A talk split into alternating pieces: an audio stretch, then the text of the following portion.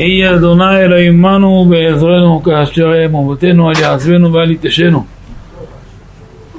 נזכה לגאולת עם ישראל בקרוב ממש ברחמים באהבה, בברכה ובחסד אמן. שיר יקודש למנוחת כל החללים נפגעי האיבה והטרור המלחמה הקשה והנוקבת הזאת. נזכה לאלתר לראות בגאולת עם ישראל ומשיח צדקנו ברחמים בבריאות ושמחה באריכות ימים. להצלחת כלל ישראל, להצלחת החיילים האהובים, להצלחת כל המילואימניקים, כל כוחות הביטחון, כל המגויסים, כל אלה שזוקפים אצבע עם שאר מערכות הביטחון, המוסד והשב"כ, ושאר הגורמים יהיה השם עמם ובעזרם. תקנם בעצה טובה מלפניו, לא להניח ולא להרפות עד שיעקר הישמעאלי האחרון בעזרת השם. ולאלתר נזכה לגאולה, ברחמים אמן. יהיו חכמים לכבוש כל עזה, לא, לא להשאיר שריד ולא להשאיר, אף דייר ואף תושב. שמעתי כאילו שם בית כנסת, ובעתיקות יש יהודי, יישוב עתיק בעזה, יש לזה כמה סימוכים מהש"ס, כמו כלך למדבר עזה וערך השמיני מהם ועוד, יש כמה מקומות בש"ס שיש לזה. אני הייתי בספק הרבה זמן, אמרתי אולי זה מקום שלם שלא נכבש. אבל בספר שופטים אותו ראש יהודה כבשו את עזה. ועוד שבנביאים מתואר חמישה ערי פלישתים. עקרון, היום כולה יהודים, היום הייתי סנדק שמה. אה, קריית גת, גת, לכיש גת, אשקלון ואשדוד. נכון? ועזה. אז ארבע מתוך חמש כבר אצלנו. עכשיו, מתוך סימוכין ליישוב היהודי שם, יש שם אחיזה, יש אחיזה זה כבר שלנו. והם עומדים גם בקוראן שלהם, הם מודים שארץ ישראל היא שלנו ונחלתנו מאבותינו. אלא שהם צמאים לדם. שילכו לאוגנדה, יתגרפו שם, אבל מה זה קשור כאן? זה קדוש ברוך הוא ישלח אותם מכאן, ברכה ובקשה שיעלים אותם. ויחד איתם כל הערבים הישראלים. יקם יתפרדו כל פועלי אבן, ותרם כרם כהנים, ונזכה לגאולה השלמה ברחמים אמן כן ירצה. יפה שיחתן של עבדי אבות יותר מתורתן של בנים. השבוע אנחנו רואים כמה נקודות שמתאימות לתקופה.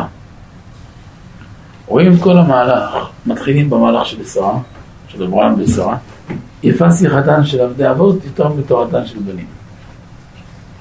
אפילו פעולה פשוטה של עבדים של האבות עשתה פעולה ורושם עצום לשנים רבות יותר ממה שעשו רושם הבנים. ונראה דברים בפרקטיקה ובאקטואליה עכשיו. בעזרת השם כמה שיהיה ניתן. אנחנו מוצאים שאברהם אבינו חוזר מהעקדה להפתעה לא נעימה. הוא חוזר מהעקדה, והוא מגיע ופוגש את המצב הלא נעים שעשה לו השטן.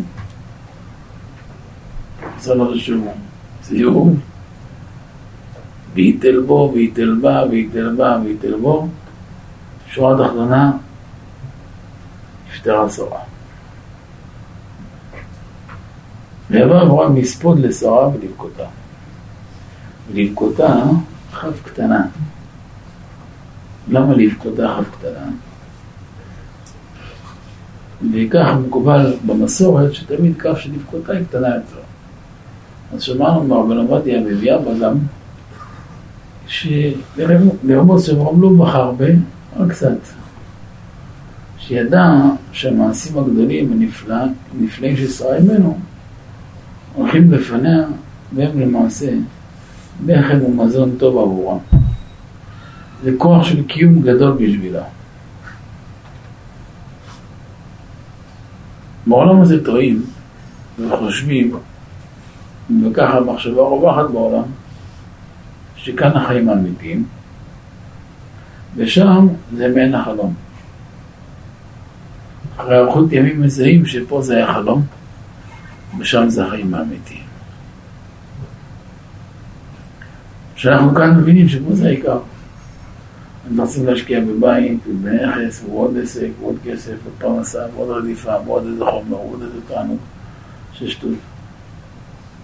כשמגיעים לשם מבינים שפה זה היה מעין החלום, ופה זה המציאות האמיתית. ושימו איך הדברים באים לידי ביטוי. תראו איך הדברים באים לידי ביטוי בכמה דברים חשובים. אברהם רואה ראייה נצחית. בכל כולו קודש. ויודע שהשכר העצום והלא נתפס שמחכה לשרה זה שמחה שאין לה סוף. ואז אומרים עין במר בוכה ולב שמח. עין במר בוכה על המצב כאן. שנפרדה ממנה משהו. יש את נאורים. אבל לב שמח, כי יודע את המקום הגדול שמצפה ומחכה לה. ועל פי המסורת שיש מרבותינו, בעלי המדרש, שבהספד הגדול שנשא אברהם, הוא נשא לראשונה את כל הפיוט של אשת חיל עליה.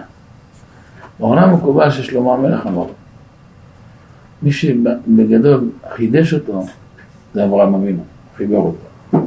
ושלמה זכה שנתגלה על ידו. שלמה כתבם לדורות הבאים.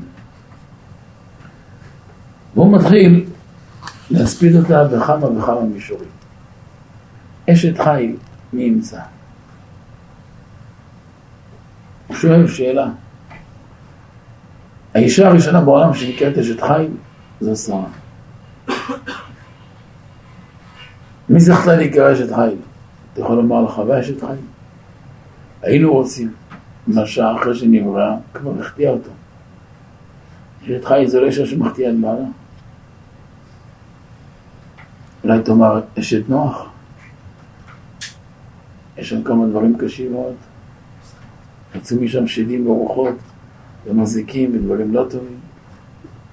אז זה היה גם שם, אבל היה גם דברים לא, לא פשוטים.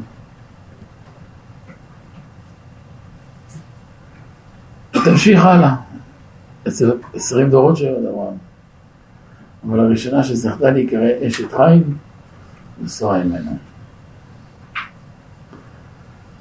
תוספת עומק וביור.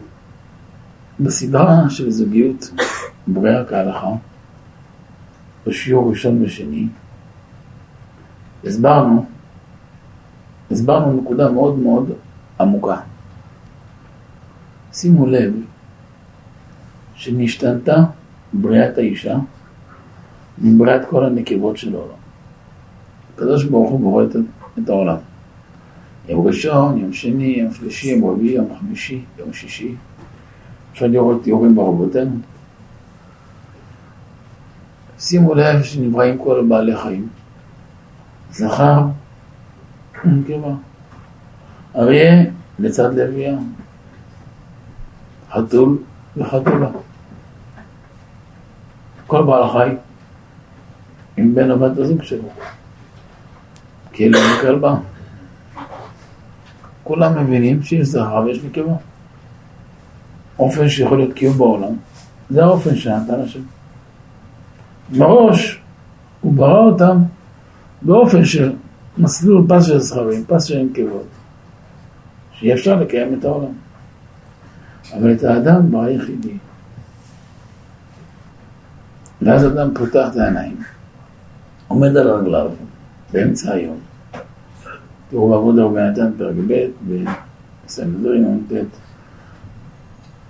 פרקי דרבי אליעזר, טיפה שינויים בשעות בין לבין, אבל בצהריים ודאי שעה שישית, שעה שמינית, תשיעית, לפי שמינית, עמד על רגליו. זה אמצע, בואו נגיד 11-12 בצהריים, 1 בצהריים. זה ציר הזמן. עומד על רגליו, הוא עובר על כל הבריאה, הוא מתפעל עם כל דבר. נברא כמו גיל עשרים, גבוה ויפה. לפני שחטא יגורו מסוף העולם ועד סופו, והיה כולו בוהק, זיו וזוהר ואור מרובה שלא נתפס, קדושה עליונה במדרגות נדירות מאוד, וכן הלאה. תשימו לב איזה דבר מעניין. אברהם אבינו, אה, סליחה, אדם הראשון עובר במחשבה על כל העולם. ויקרא האדם השמות, זכה ניתן לו הזכות לקבוע השם לכל בעל חיים, לכל היצורים, לכל היקום שם. לזה קוראים עץ, ולזה קוראים אבן, ולזה קוראים אריה, וזה נמר, וזה ג'ירפה, וזה פיל, וזה דוב, וזה ברדלס. ולמה הוא קרא לכל אחד? והכל במהירות אדירה, והשתבח שמו בעומקים נפלאים שלא יתוארו. במחשבה הוא עובר על כל הבריאה, והוא לא מצא חיבור מתאים עם אף אחד. אם אף אחד לא מוצא, זה צ'אנס של חיבור, לא מתאים לו. ואז נולד הרגשה של חוסר. חוסר, יצר מצוקה, צער, לב נשבר, מעורר לתפילה. ואז הוא מתפלל להשם. אה, עכשיו אתה מרגיש צורך? חוסר? טוב. קשה לבד? כן. ויפל אדוני אלוהים תרדמה על האדם ואישה, ויקח אחת מצוותיו, ויסגור בשר תחתינה. הקדוש ברוך הוא מתלבט מאיפה נברא אותה, איך אני אברא אותה, מאיזה מקום ולמה וכמה, ואחרי שהוא מתאמץ ובורא אותה, ומשלים אותה, ומקשט אותה בכ"ד קישוט הקלה, הוא מוסיף כמה וכמה עניינים עמוקים, מייפה אותה בשלמות, בתכלית, ואז מקים את אדם, מעיר אותו. האדם הראשון שמח ומתרגש.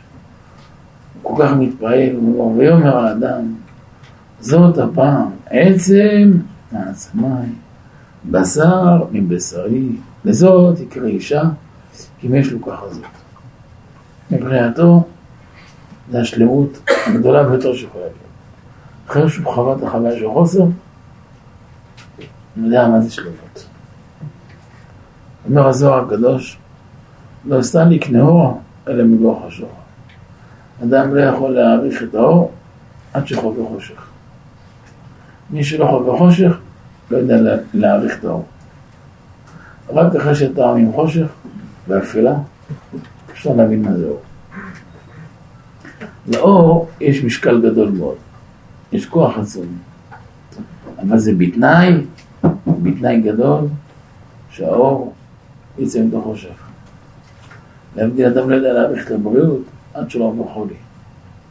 לא יודע להעריך את השפע עד שלא עובר כמה תקופה של דוחק, של צמצום, של קושי. אז זה לא מובן מאליו. אחרי שאדם עובר את המשבר והוא צולח אותו, מתחילים להיפתח שערי שמיים, כל גרם, זה לא מובן מאליו. הוא מעריך כל דבר. לא מבזבז שום דבר מיותר. כי הלב שלו יודע מה זה. וככה השם עושה טבע ובריאה, טבע יפה. ואז אדם כולו מתפעל ומתרגש, ומגיע להזדווג איתה, לשלב של השלמות שיכול להיות ביניהם. ונשאלת השאלה, שאלנו בסדרה של זוגיות, למה צריך כל המסלול הארוך הזה? למה מראש לא יברוא זכר ונקבה? למה צריך כל הפס הארוך הזה לעשות? ונתבהר בעזרת השם בשיעור, זה לא חיבור של גוף. דיבור אמיתי זה חיבור שבא מלמעלה למטה. מהנשמה לרוח, לנפש, הוא בא לידי ביטוי ויכול להיגמר בגוף. פירוש העניין. שלמות של זיווג זה רק כאשר זוכים שקשר נברא ונולד מבפנים ובחוץ. קשר שמתחיל בגוף לא נקרא זיווג. זה, אפשר לגמר נקרא קשר רשעים ולא מן המניין. אין לו תוקף של קשר. קשר שהתחיל בחדר, הוא ייגמר ויהיה חייב להיגמר בבית דין, הוא ייגמר בצורה כואבת וקשה וקורעת. קשר חייב להתחיל עם נשמה. חייב להתחיל עם שיחות, עם היכרות. לכן גם כשניגשים בהמשך הפרשה, לשלב שאברהם רוצה לבחור זיווג לבן שלו, לבן הקדוש שלו, שבא למאה שנים, שכל כולו קדושה, הוא הראשון שנימו לשמונה, קדושה עילאית, וכל מלאכי מרום, וכל פמליה של מעלה, היו קשורים ונמצאים בברית שלו, ואחזו ועקבו אחרי כל פעולה שלו. ויצחק אבינו, יצחק עקדה, אברהם לא מיהר. הוא ניגש והתחילו ובלימה. כי זיווג לא בוחרים ככה. זה לא איזה שלם בנה. זה לא דברים שמרימים באתרים ולא ב... צריך הרבה, הרבה כובד ראש. ובשביל זה צריך גם הרבה הרבה טהרת הלב, הרבה תשובה שלמה. תזכרו אחי וידידיי, גם מי שאיתנו בשילוב, לזכות לזיווג טוב, צריך הכנה טובה. אם אדם רוצה חיים שמחים, חיים מבורכים, חיים מאושרים, לפני שהוא חושב על זיווג, להשקיע את כל ליבו ונשמתו בתשובה שלמה, בקדושה עליונה, בתורה לשמה בטהרה. תזכרו, אם האיש היא בקומה 100, אשתו תהיה בקומה 98, 99. אם הוא יהיה בקומה 10, תהיה בקומה 7, 8, במקרה טוב 9. אם יהיה במינוס 30, היא תהיה במינוס 40. הוא יהיה בקומה 700, יהיה בקומה 698, 99. תמיד תהיה 1, 2, 3 מתחתיו. ולפעמים השם עושה ומעביר רוח על אדם כדי שיקח את עצמו לידיים.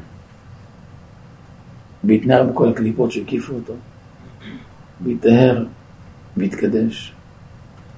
ולעומת זאת, הקדוש ברוך הוא פותח לו שערים חדשים. מצאנו כמה פעמים, גם אצל אנשים שעברו מה שעברו, קיבלו על עצמם עול מלכות שמיים, ועול תורה וקדושה בתשובה שלמה באמת, והעיקר שנהיו עקבים בעבודת השם, אבל ממש עקבים. רציניים ביותר, וראית שם אור חדש שתפס בהם. כמו שזכו לזיווג, כמו פעם ראשונה. ובשלמות גדולה מאוד.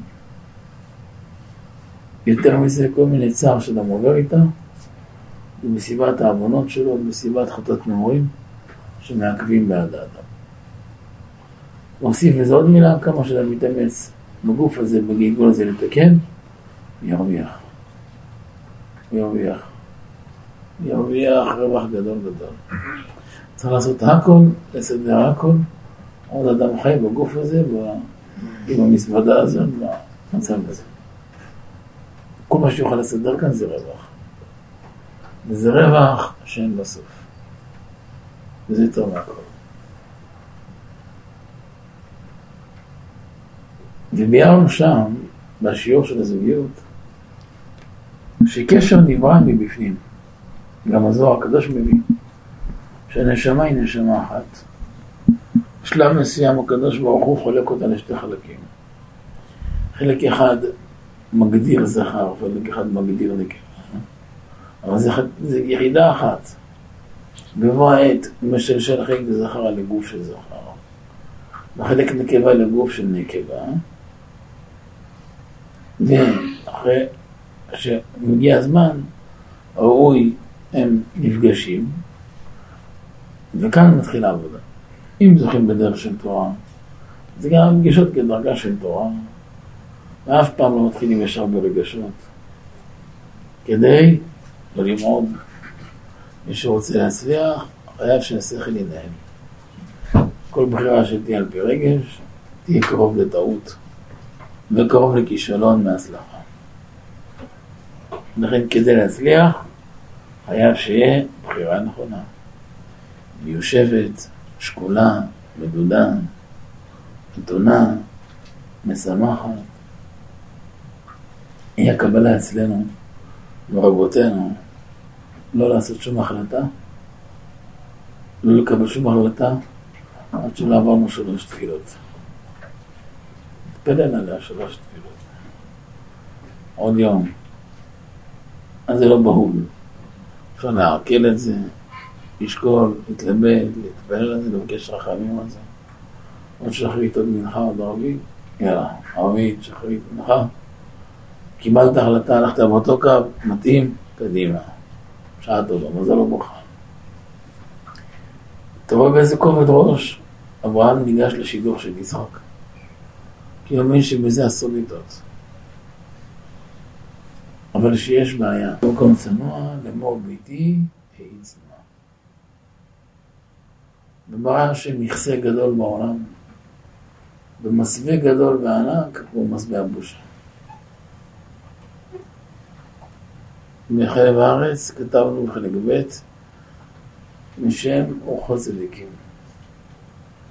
לא נמצא ביישן חסר דעת. ולא נמצא חסר דעת ביישן. בושת פנים מעורר כמות הדעת שבאדם. והיא מביאה את האדם למקום נפלא מאוד. והלוואי אם יזכה ויכשיר את עצמו לכך. ואם הוא מתאמץ, אשרה באשר חלקו. ותראו כמה הדבר הזה חשוב, וכמה הוא יקר. אמר הקדוש ברוך הוא זיווג, זה לא משחק. זה צריך פעם אחת בחיים, עם מותה אחת להאריך ימים, עם מותה אחת להמשיך ולעלות איתה עולם הזה ועולם הבא. וידע לקום גם. מזה שלמות. והחיבור הוא לא מתחיל בחיבור. החיבור מתחיל מבפנים מהנשמה. שלב מאוחר יותר ברוח, שלב מאוחר יותר בנפש. ובשלבים מתקדמים יותר, זה יגיע גם לנקודה של גוף. זה החיבור שהתקיים לה. לכן גם אצל אדם נשוי שרוצה שהשלום ישכון בבית, שיתרגל להשקיע בבית. להשקיע בבית זה לא טיולים בבתי מלון, זה להשקיע בעצמו, לא בבית. להשקיע בבית זה שיחות נפש. הרבה אוזן קשבת, הרבה הכלה, הרבה כבוד, הרבה תשומת לב, הרבה אכפתיות, גילוי של אכפתיות, הרבה התעניינות, רגישות לצרכים שלה, למצב שלה. אישה חווה כל מיני מצבים לא צפויים. שהוא לא מכיר מה זה בכלל. ואיך אפשר להגיע לזה? באיזה אופן ודרך בכלל. זו הדרך היחידה שאדם מקדש את עצמו. שאדם מטהר את ליבו. ועיקר הבית, כלומר הזוגיות, השלימות של הבית זה קדושת המחשבה. אשת חיל זה אישה שקדושת המחשבה שלה שולטת על כל מערכות החיים שלה. אין לה בעולמה כלום מלבד הקדוש ברוך הוא ובעלה. היא נושמת את בעלה יותר מכל דבר אחר, יותר מחמצן, יותר מכל דבר. לא בגלל זה היא חולקת אותו. הוא עושה כל מה שהוא צריך, בלב שמח, בלב שלם, אדרבה ואדרבה. אבל אהבת אמת שביניהם לא מתחלפת ולא נפגעת ולא נבגדת בשום דרך בעולם. היא לא נפגמת מכאילו זה. השם ברא את האישה מתוך האיש, כדי שיהיה לו ריבונות עליה, שתהיה אימתו עליה. לכן ברגע שאישה מעיזה פניה בפני בעלה, אומרת הגמרא, סימן שכאן זה תקלה בסתר. אומרת הגמרא חזקה, אין האישה מעיזה פניה בפני בעלה. אבל אם מציל מעיזה או מעיזה, אם חטא היא מעיזה, אם לא חטא היא לא מעיזה. חלק מהסימן של קדושה זה בושת פנים. והשם ברא את האישה מהמקום הכי צנוע ומתוכו. ולמה השם עשה ככה? הקדוש ברוך הוא עשה ככה כדי שיהיה הנהגה יפה בעולם. שתהיה שלמות בין בני הבית. ושימו לב שכל התעתוע דמיון, שכל הדורות, הדור האחרון למשל, כל השיגעון והטירוף שעולם המדיה יכניס לעולם. זה נטו סביב זה. זה כדי לטנף את המחשבה. המחשבה זה הבית של הנשמה. המוח זה המקום של הנשמה. ואם המקום של המטונף היא לא יכולה לשרות. כלל אמר הזוהר הקדוש קודש אבריחו, הקדוש ברוך הוא, לשערי באתר פגום. השם לא שורה במקום פגום. השם לא שורה במקום חסר. לכתיב כל אשר בו הוא לא יקראו. ולכן השם ברא את העולם בבחינה של נותן ומקבל. ולעולם מבחינת הנותן יקרא זכר. מבחינת הנקבה תקרא מקבל. תמיד המשפיע יקרא זכר והנשפע המקבל יהיה נקבה. אז האישה היא נקבה כלפי בעלה, היא מקבלת ממנו. ככה עשה השם. אבל היא גם מבחינת זכר כלפי הילדים, כי היא משפיעה עליהם.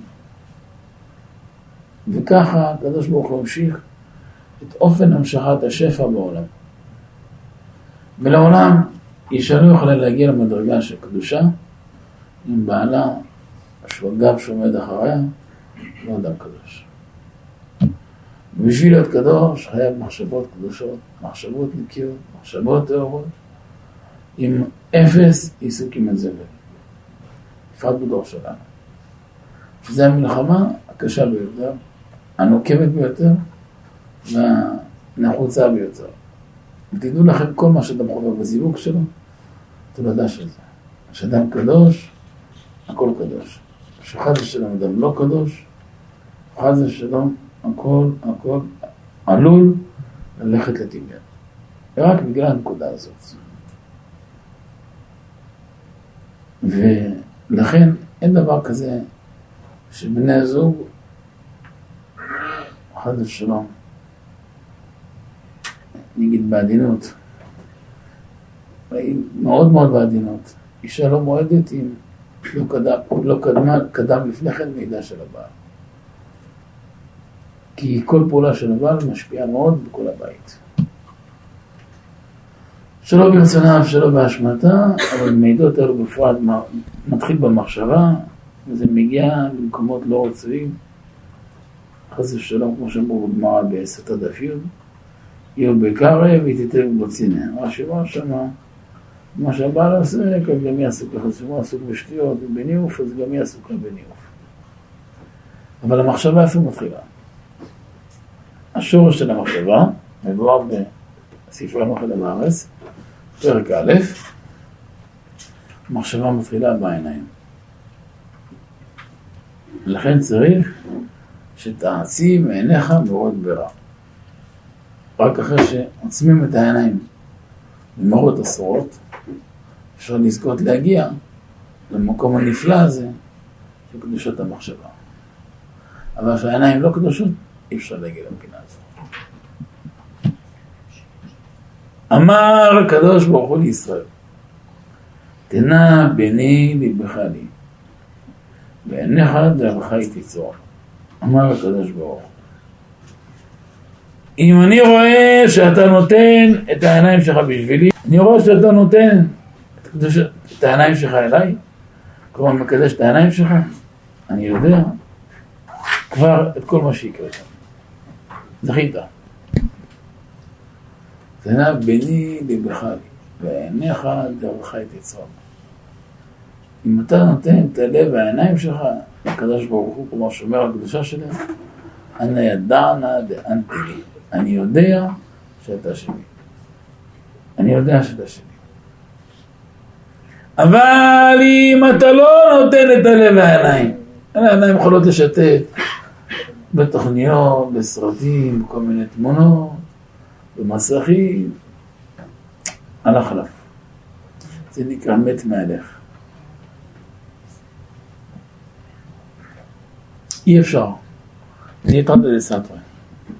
אדם שצופה שם, יהיה חייב ביום אחד לפרוק עול ולהיות גוי גמור. זה לא יכול להתקיים. יקרה עוד לעשה את זה? זה רק עניין של זמן. אין דבר שמרכיב ומאפיל כל כך על נפש האלוקית, כמו שאדם חוטא בעיניים. מה זה אשת חיל? אישה שהמוח שלה לבן כמו כסף טהור. חיבה רק ככספו אומר הזוהר.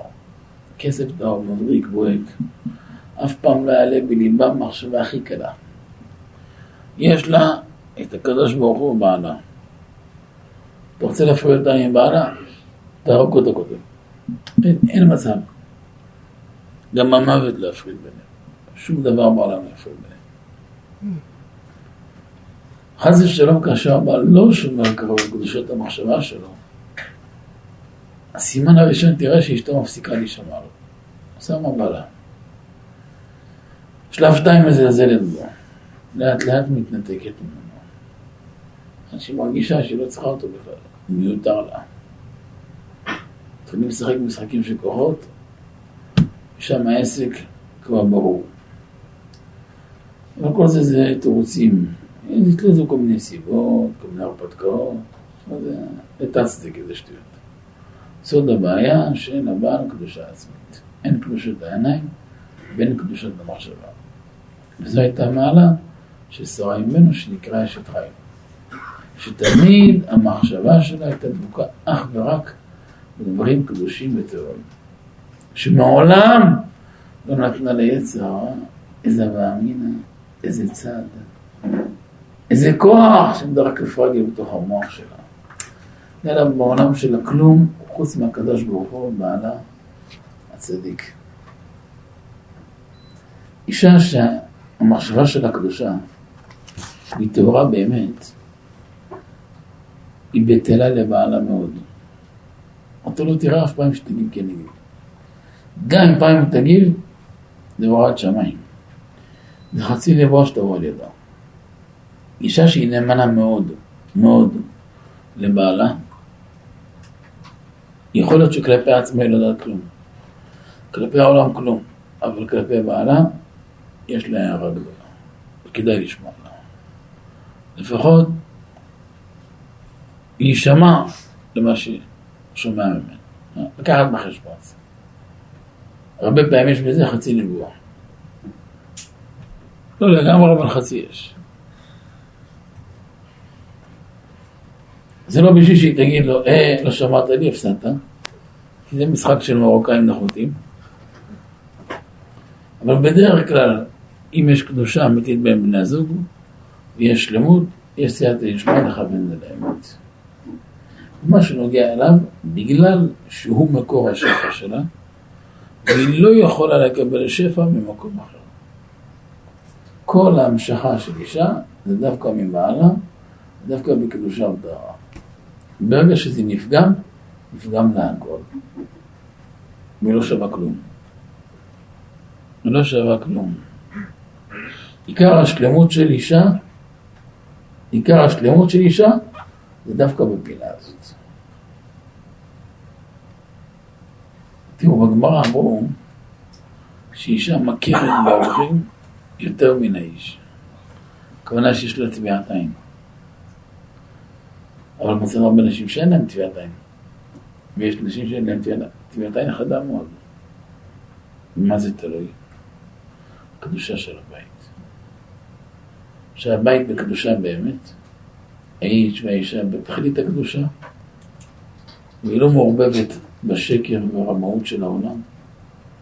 אישה בתמימות שלה, בצניעות שלה, גם כשהיא צריכה לצאת לעבוד, הכל מתחיל אורחים, הוא מאוד ממוקד מטרה, אולי בתכלית הצניעות, ברורה מאוד, חדה מאוד, עניינית מאוד, שנותן לסייעת דשמיא להכיר באורחים. ומכירה ומדייקת אפילו. ואתה רואה גם בהמשך הפסוקים של אשת חיים. דרשת צמר ופשתים, מי זה צמר ומי זה פשתים. צמר זה יצחק. לישמעאל, שנקרא פשתים, צמר הוא משובח, הפשתם הוא נשרף בקלות, רמז שיכלה ישמעאל בקלות. כשצמר ופשתן מתחבר זה מאוד קשה להפריד. אבל זה מוזכר לנו הצמר והפשתן מראשית, פרשת בראשית, שקין והבל הביאו קורבן להשם, וישאל אולי אל הבל במנחתו, ואל קין במנחתו, לא שם. היה וקין מפרי האדמה, אומר רש"י מנחה להשם. אומר רש"י, לפי אגדה, קין הביא במנחתו זרע פשתים. בזוי, נמוך מדי. לעומתו הבל הביא מבכורות צונו. לצאן יש צמר. אז קין הוא מבחינת הפשתים, זה מבחינה של ישמעאל, והבל הביא את הכבש שהוא צמר, הצמר ליצחק. בדומה לזה גם יצחק אבינו וישמעאל הרשע. יצחק הלך בדרכו הטובה של הבל, מכונה גם צמר, צמר לבן. גבה ודא אמרה, צמר לבן, צמר יפה, מאיר, משמח, עוזר, מועיל. זה מבחינה של הבל. ואילו ישמעאל הרשע הלך בדרכו הרעה של קין. וכמו שקין רצה, רצה חטא אחיו. גם ישמעאל רצה לרצוח את יצחק. והיא ראתה שרה שהוא מלמד לו עבודה זרה, וגילוי עריות ושפיכות דמים. עבודה זרה שמלמד לו דרכים של עבודה זרה, הפך האמונה בה של גילוי עריות. הכניסו אותו לכל מיני סרטים וכל מיני זבל. אוי, אוי, אתה שוחט את הנשמה שלו. ומה פה זה יהיה קו אדום. והיה קשה לאברהם אותו יום. עד שנגלה עליו הדיבור ואמר כל אשר תאמר עליך שרה שמע בגלל. היום כל אשר שנייה אומרת למעלה. מעל, אולי בכלל הגר היא לא שרה בכלל. הגיעה לקדושה של שרה, יודעת מזה שרה.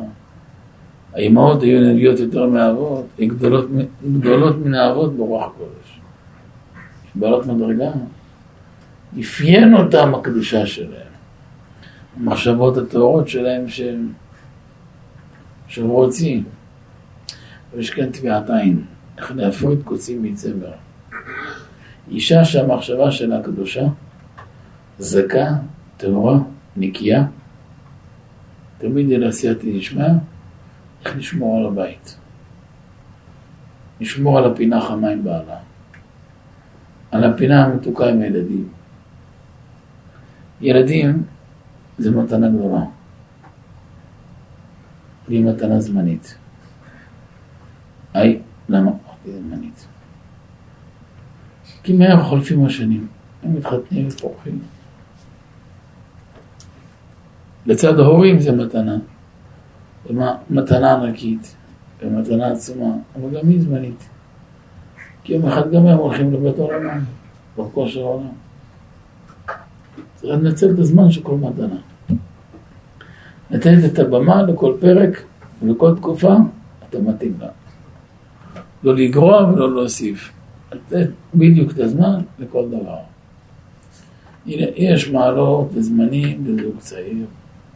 יש מעלות וזמנים בשלבים מתקדמים, יש מעלות לשלב של מתבגרים, תקופה יפה להתחתן, תקופה יפה ללדת ילדים, תקופה עוד יותר יפה לחתן ילדים, תקופה נפלאה אחר כך. ובכל פרק צריך לדעת לחיות את הפרק.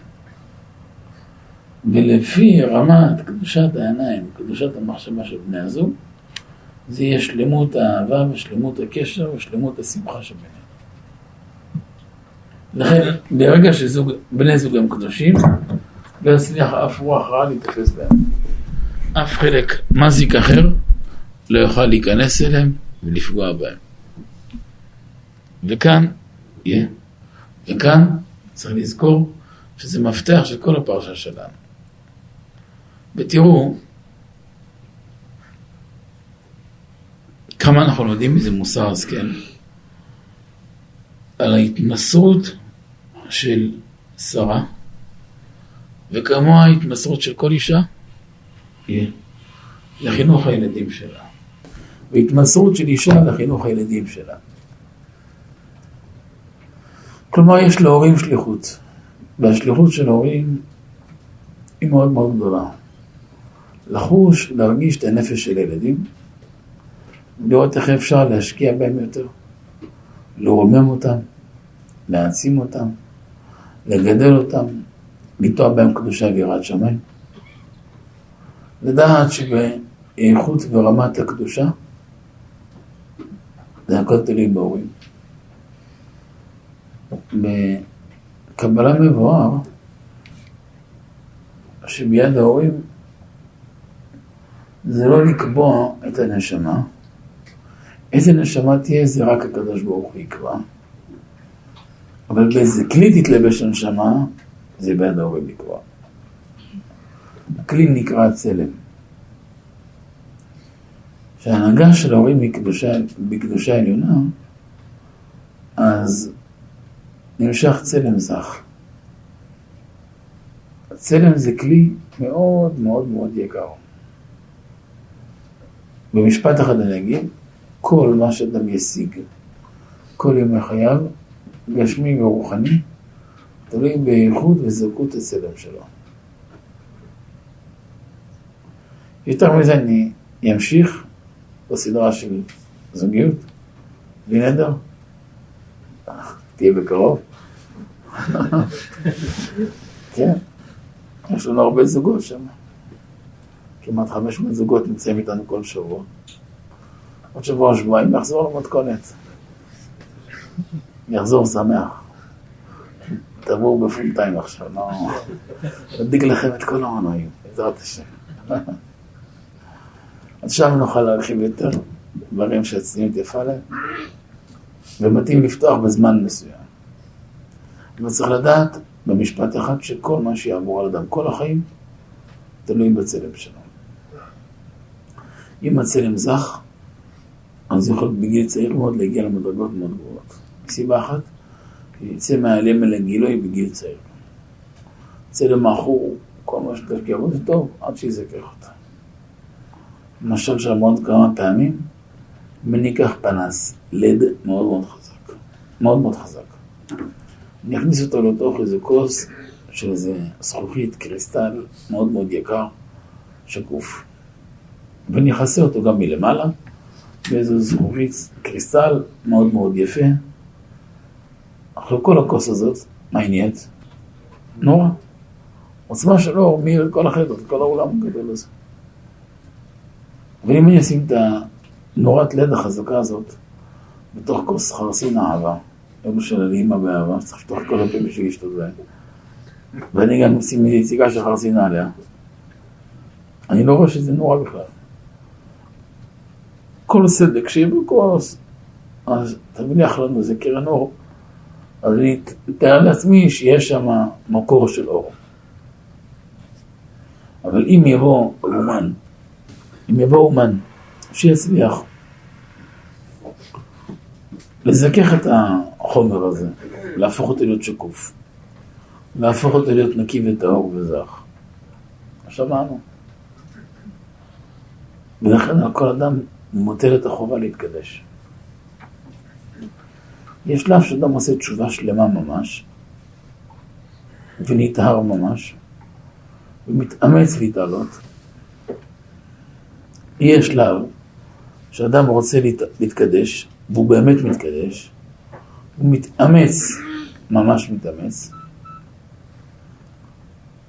וניתנת לו מתנה מהשמיים.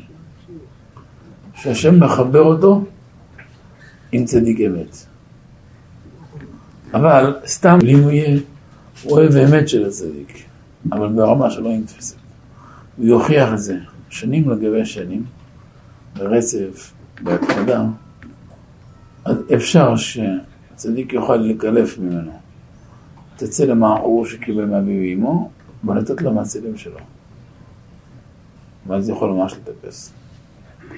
אבל מהניסיון שניכר בכתבי הקודש, שאף צדיק לא יאמר לעשות את זה. רוב הבעיה אצל רוב העולם, בפרט אצל בעלי תשובה, זה חוסר יציבות. זו הבעיה המרכזית אצל רוב בעלי תשובה. וזו נקודה הראשונה ששווה לעמוד עליה, ולעקור אותה מהשורש זה הפזיזות. מתחילים לדבר, קופצים, עולים, יורדים, ממשיכים, מטפסים. אף פעם לא רגועים, הם לא יודעים לרוץ על מסלול ברצף. בלשון של המקובלים זה נקרא לא נותנים ליין לשקוע. המטרה היא להפוך, אני אדבר בשפה של הפנימיות, את המיץ ענבים ליין. אתם מבינים שלעשות מיץ ענבים לוקח שבועיים, ויין טוב, אפשר הרבה הרבה שנים. בדרך כלל מאפיין אצל בעלי תשובה שהיין מגיתו, הוא תוסס, לא מיושב. וכן, אחרי שבועים כמה וכמה שלבים של טהרה וקדושה, מתנקים מהשלב של חטאות נעורים, מפסיקים, הם מפסיקים להקפיץ את המערכת, אז גם הכל מתיישב, נכנסים ליישוב דעת, ובמקום הזה מגיעים לאיזון במערכות.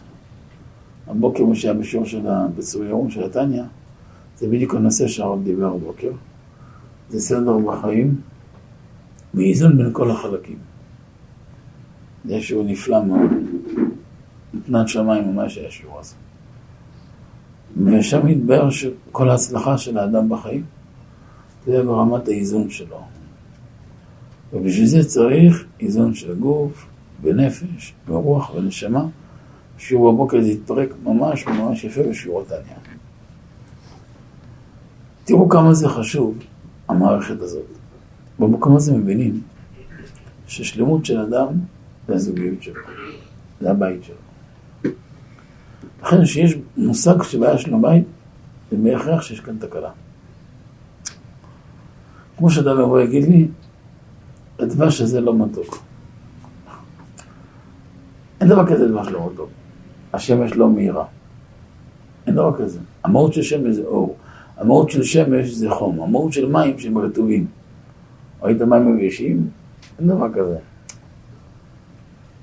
אין מצב של בית נכון בקדושה וביראת שמיים ובשלמות כהלכה, זה לא מתוק.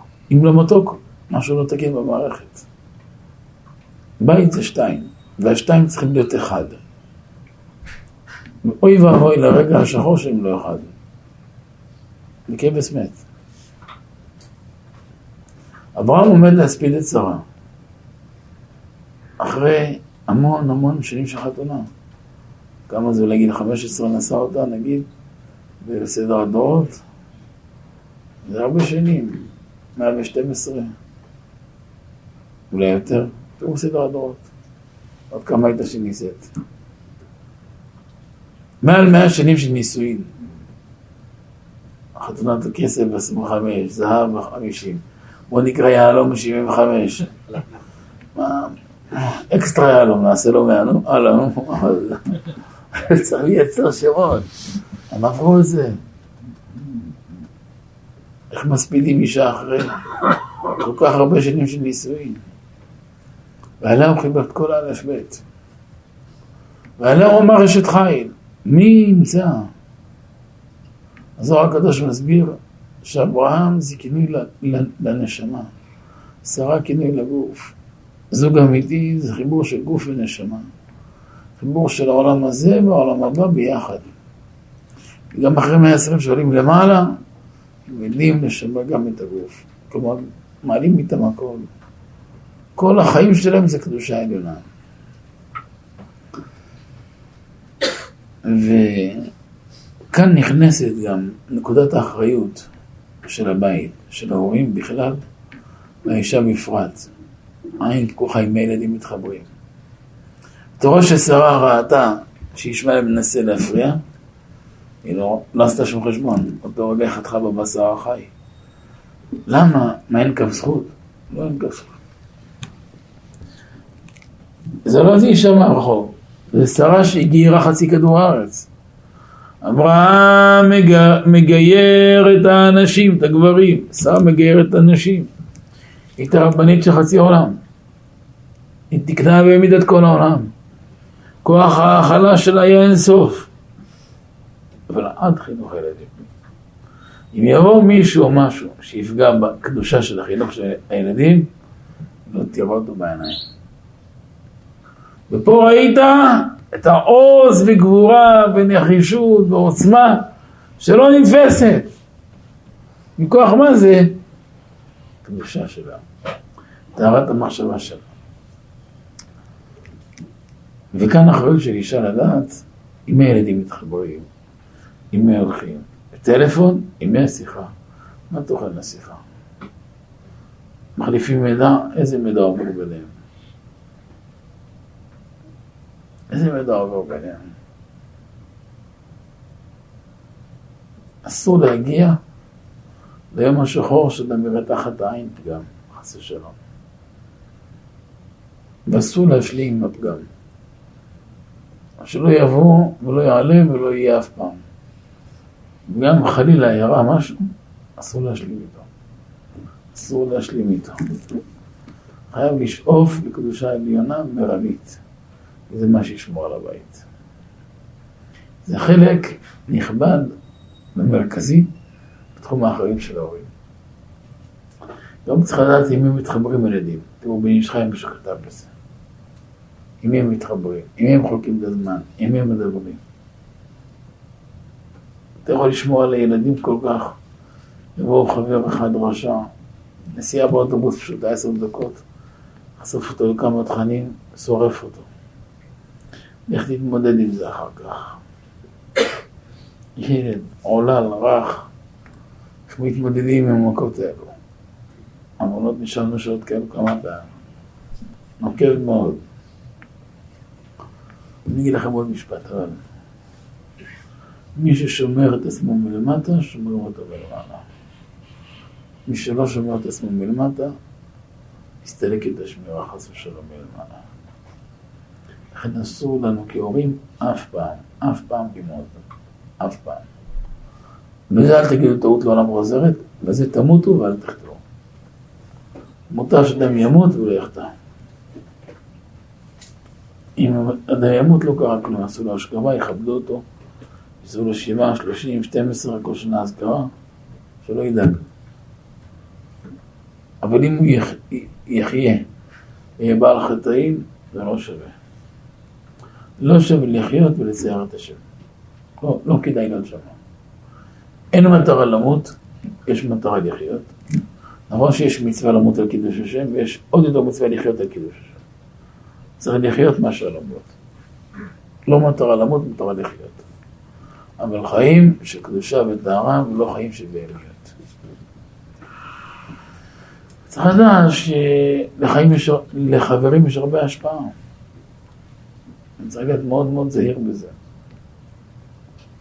תראו מה שכתב הרמב"ם בכל דעות פרק דרך בראייתו של אדם, שנה הרמב"ם. להיות נמשך בדעותיו, מעשיו, אחריו, חבריו. ונהג כמנהג אנשי מדינתו. לפיכך צריך אדם להתחבר לצדיקים, להישב אצל החכמים, תמיד, כדי שילמד מעשה.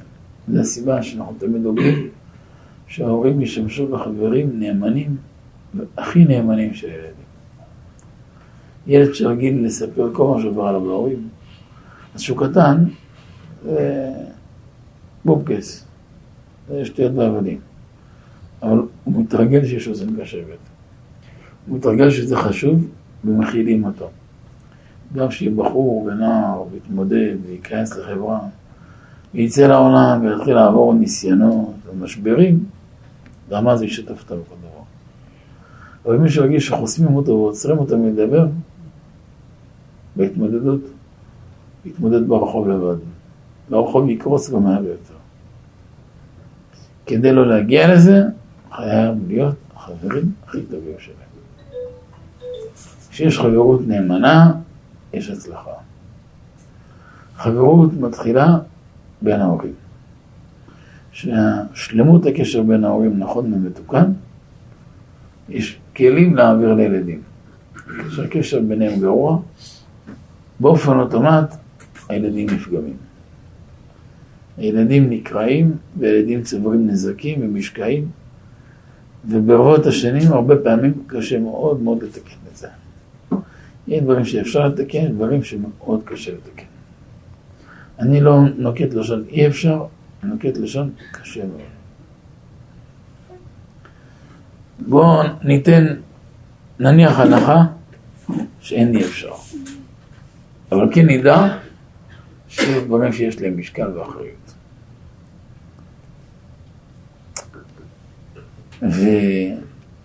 ולכן הרמב"ם כתב שאדם צריך להתחבר לצדיקים, להישב אצל החכמים. יש לך פנאי, שב בבית מדרש. למה צריך לגבות בטלפון? למה תהיה בבית? מה יש לעשות בבית? אישה, המקום שלה זה רק הבית. היא לא צריכה לדבוק אותו. פעם בי קצת עבודה, פרנסה. שליחות, גרידה, המוח שלה, הלב שלה בבית. איש המקום שלו לא בבית. בבית אוכלים, שותים, ישנים ועושים עבירות. אז תראי, אנחנו אוכלים, שותים, ישנים, עושים עבירות, למה? אישה, המקום שלה זה הבית, זה, זה הפינה שלה. איש זה לא המקום שלו. איש צריך לצאת בבוקר, לחזור בערב. חייב. פעם בקצת להרפאיה, לא נורא. אבל מקום מתוקן, זה לא המקום. מי שרוצה להיות קדוש, זה לא המקום שלו. לא אמרתי שישוטט כל, כל היום. אם הוא משוטט שיהיה בבית. אבל אדם חכם, יש לו זמן. יש אחרי, תבריח איתו כמה שעות של תורה, מנחה, תחליק עוד כמה שעות עם ערבית, עם הסדר הזה, תקום מוקדם. הזמן של הבית תנצל אותו, תהיה ממוקד מטרה. הזמן של אישה תנצל אותו נטו. ילדים נטו, של מעשים נטו. תמלא אתה את הלב ולא תשאר מקום לחברים בחוץ לעשות את זה. ואז הקשר יש לקיימה. מישהו שבע וניגש לקניות, בדרך כלל שלושת רבעי מרשימה לא צריך. וכשהוא רעב, כל מה שאין מרשימה צריך. את ההבדל תרגיש בקופה. מכילה על הביטוי, אבל מי שהוא נוהג בקדושה, והחברות שלהם בינו לבין הנאמנה, והקשר הוא של קיימה ונאמן, והכל על פי התורה בקדושה, והחברות עם הילדים היא עמוקה והיא איכותית ונאמנה, אין מקום לאף אחד להיכנס. ביום שאישה זקוקה לחברות, ואומרת לך אין לי חברות, סימן שאתה לא עושה את התפקיד שלך טוב. אם יש לה זמן לחברות, חסר לה משהו בנפש. סימן שאתה לא מספיק בעל טוב, או שאתה לא מכיר את המקום שלך עדיין. אין מקום לזה בבית.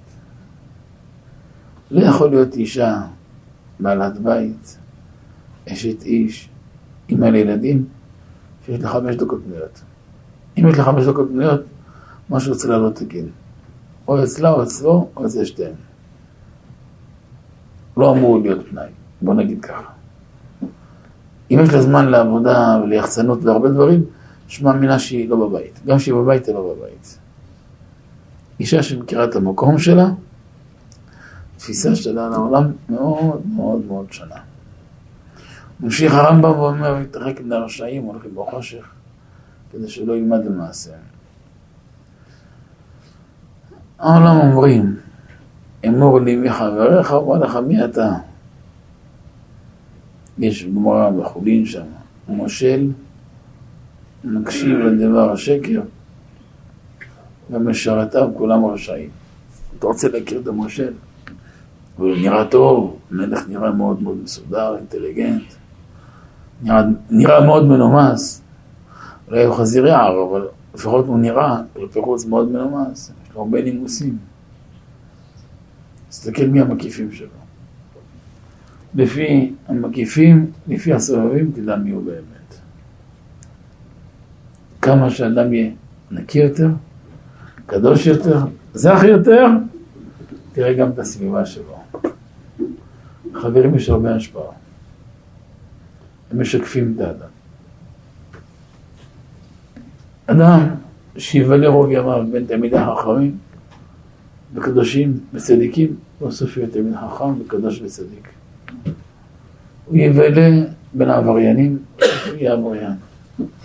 יהיה בין נואפים, בסוף יהיה נואף. בין הרשעים הוא יהיה רשע, בין צדיקים הוא יהיה צדיק. כי אדם נוטה להימשך בטבע שלו אחרי הסביבה שלו. לכן אף פעם, אל תיתן לסביבה להכתיב לך, אתה תכתיב את הדרך. אלא כי הגעת אצל צדיקים, אז שבשקט.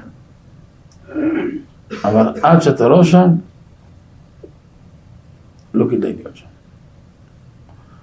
לכן אשריהן ואשר חלקן של אמהות קדושות ויקרות, צדקניות שהולכות בדרכן של שרה ממנו, שהן נאמנות לבעלים שלהם עד מוות, והמחשבה שלהם טהורה, טהורה, טהורה.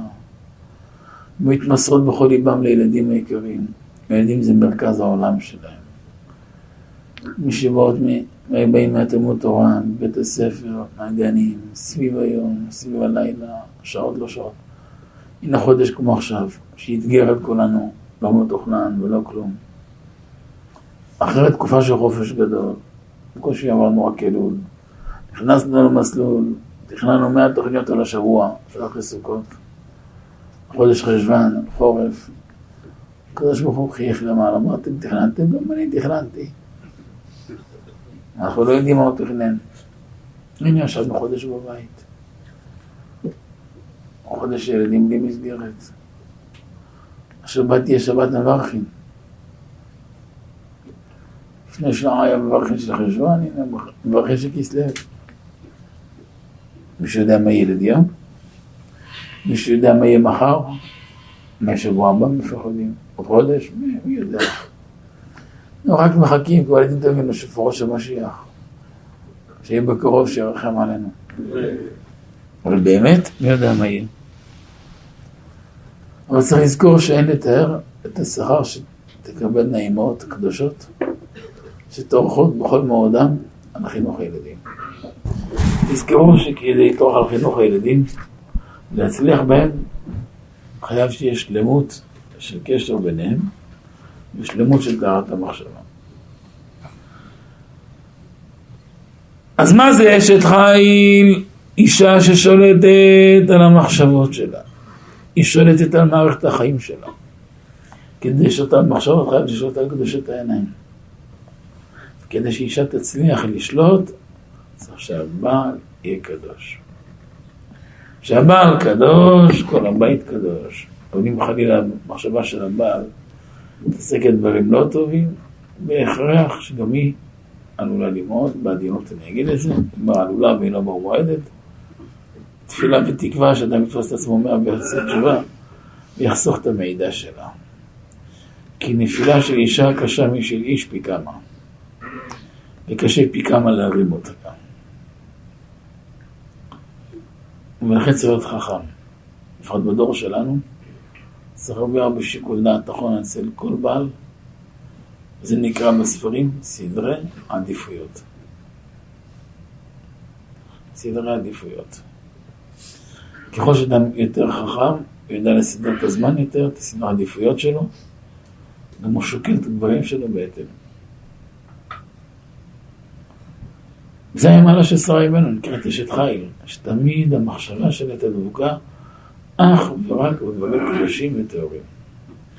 מעולם לא נתנה ליצר הרע מדרך כף רגל בתוך המוח שלה.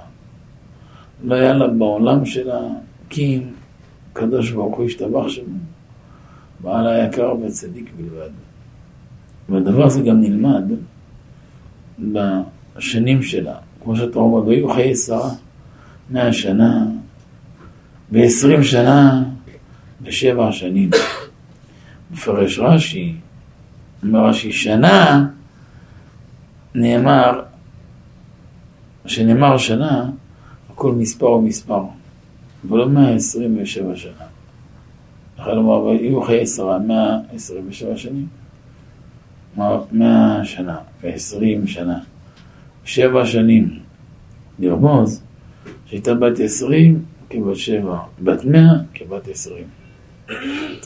אבא אומר, כמו שילדה קטנה, בגיל שבע נקייה וטהורה מכל מיני עניינים שיש שערה, כך גם הייתה מחשבה של שרה. נקייה, כמו ילדה בת שבע, המוח שלה נקי, עסוקה בכמה בובות, בכמה עניינים שלה, בעגלה, בצעצועים וזה לגו. מה היא מכירה בה? ראש נקי, צדקת, צנועה וטהורה. גם בגיל 20 נשארה תמימה וישרה וטהורה. גם בגיל 100 זכה וטהורה ונקייה. בזוהר, בזוהר הקדוש שלנו, תראו איזה קטע יפה. הזוהר הקדוש מביא ונעמוד לילה עלינו, מעשה ידינו, כוננו עלינו. מעשה ידינו, כוננו. זה זוהר שנמצא גם בשלח לך, קס"ח וגם אצלנו.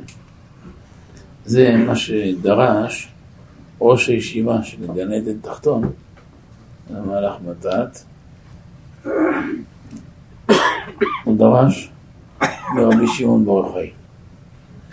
זכאי גרמי בעיה מה אשרי לו למי שמקטין את עצמו בזה העולם.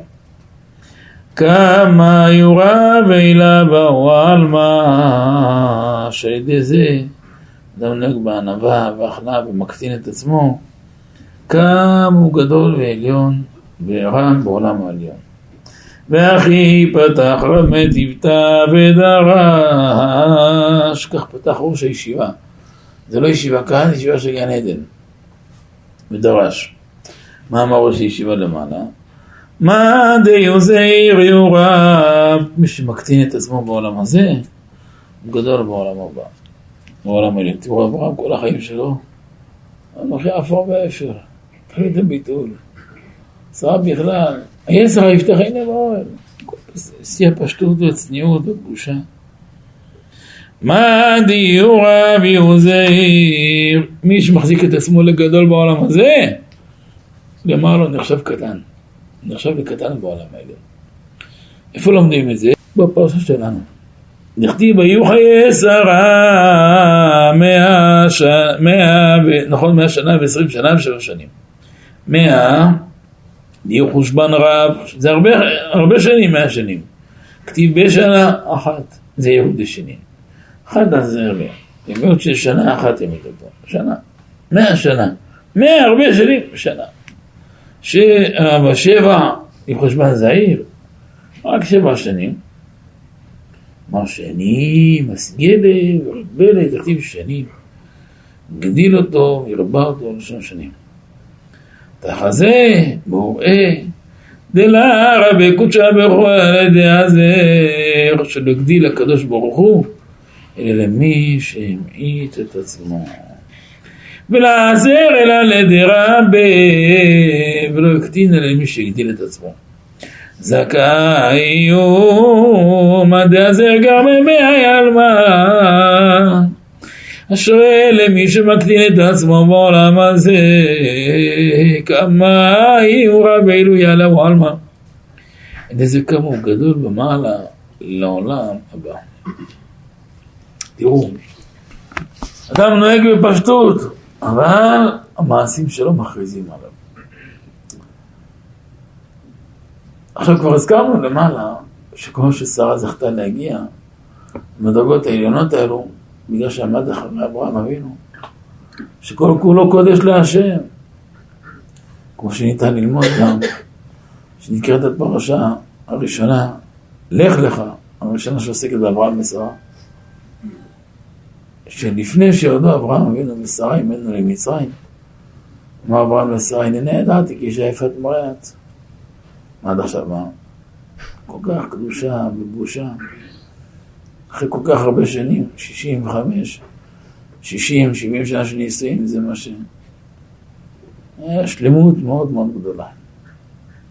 שתמיד המחשבה בשיא הזוך והתואר. זה בהיתר ומותר להם, קידשו את עצמם. קל וחומר, קל וחומר באסור. אז אני לא מדבר עכשיו בהיתר והמותר.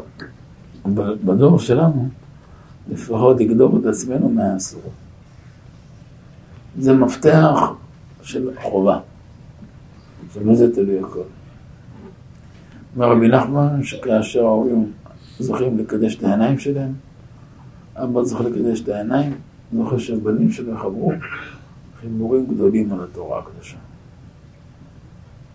כדי לזכות שהעיניים שלנו יהיו בתורה, צריך עיניים קדושות.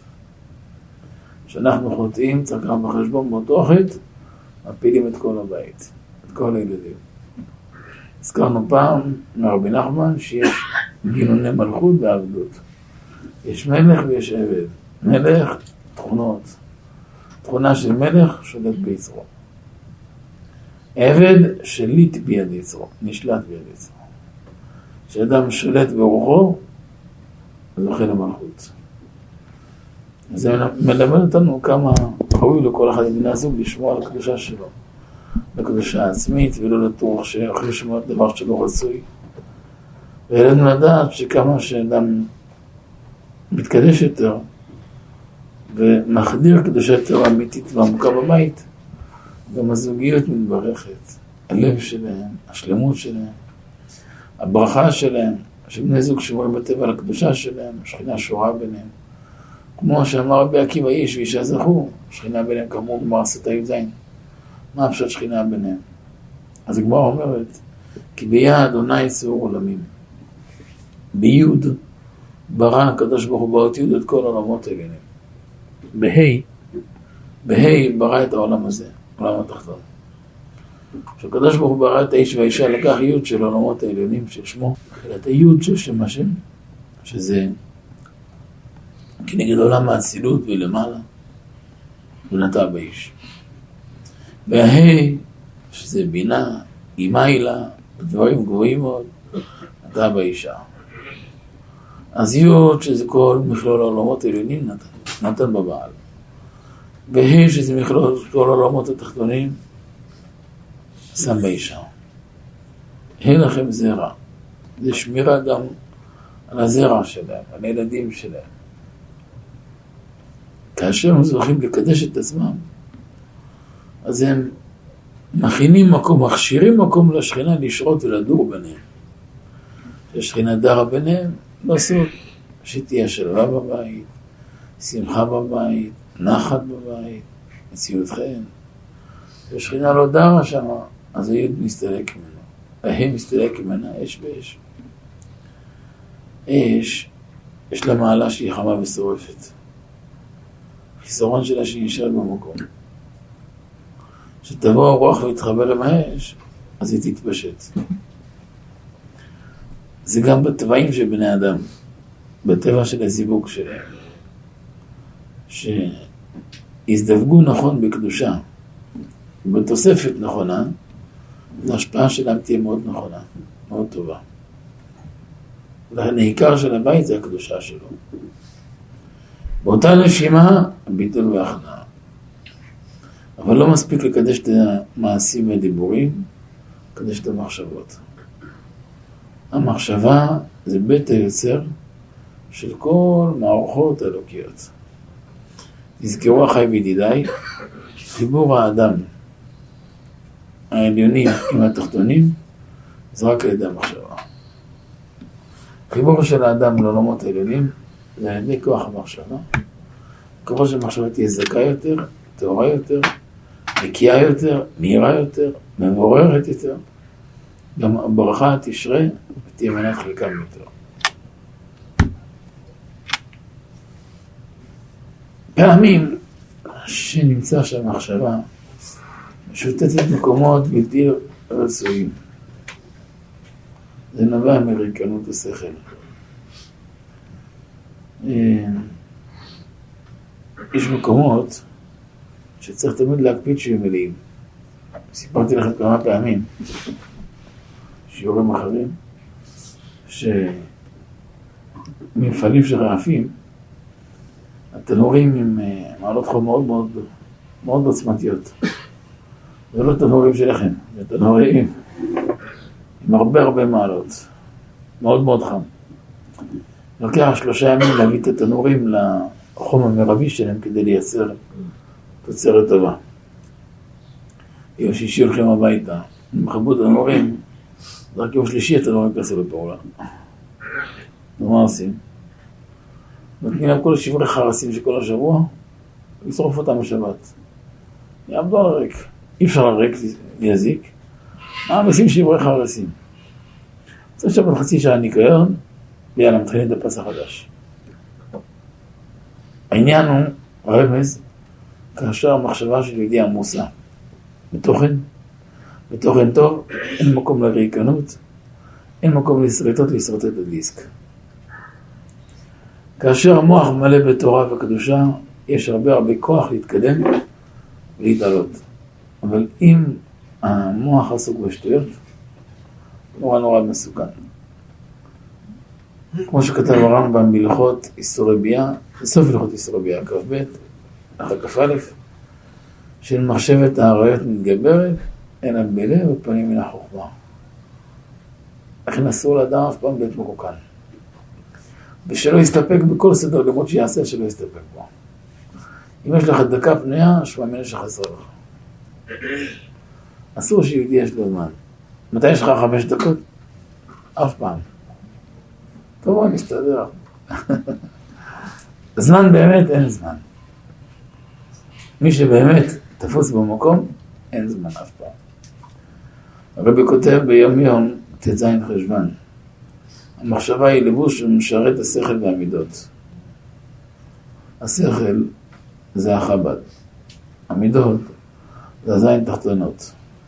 חסד גבורה תפארת, ניצחון יסוד מלכות. בשעה שאין לה שירות בשכל ובמידות, גם אז פועלת את פעולתה לחשוב ולערער. כלומר, מתי שאתה לא מעמיס עליה בתורה ובקדושה וביצירה חיובית, בעשייה חיובית, תמשיך לחשוב. שאלת השאלות מה? אבל פעולתה לא לבד שאינה תוכנית, אלא היא גם פרועה לשמצה. ומבואר אומר הרבי כי סיבת המחשבות זורות רעות הריקנות בראש.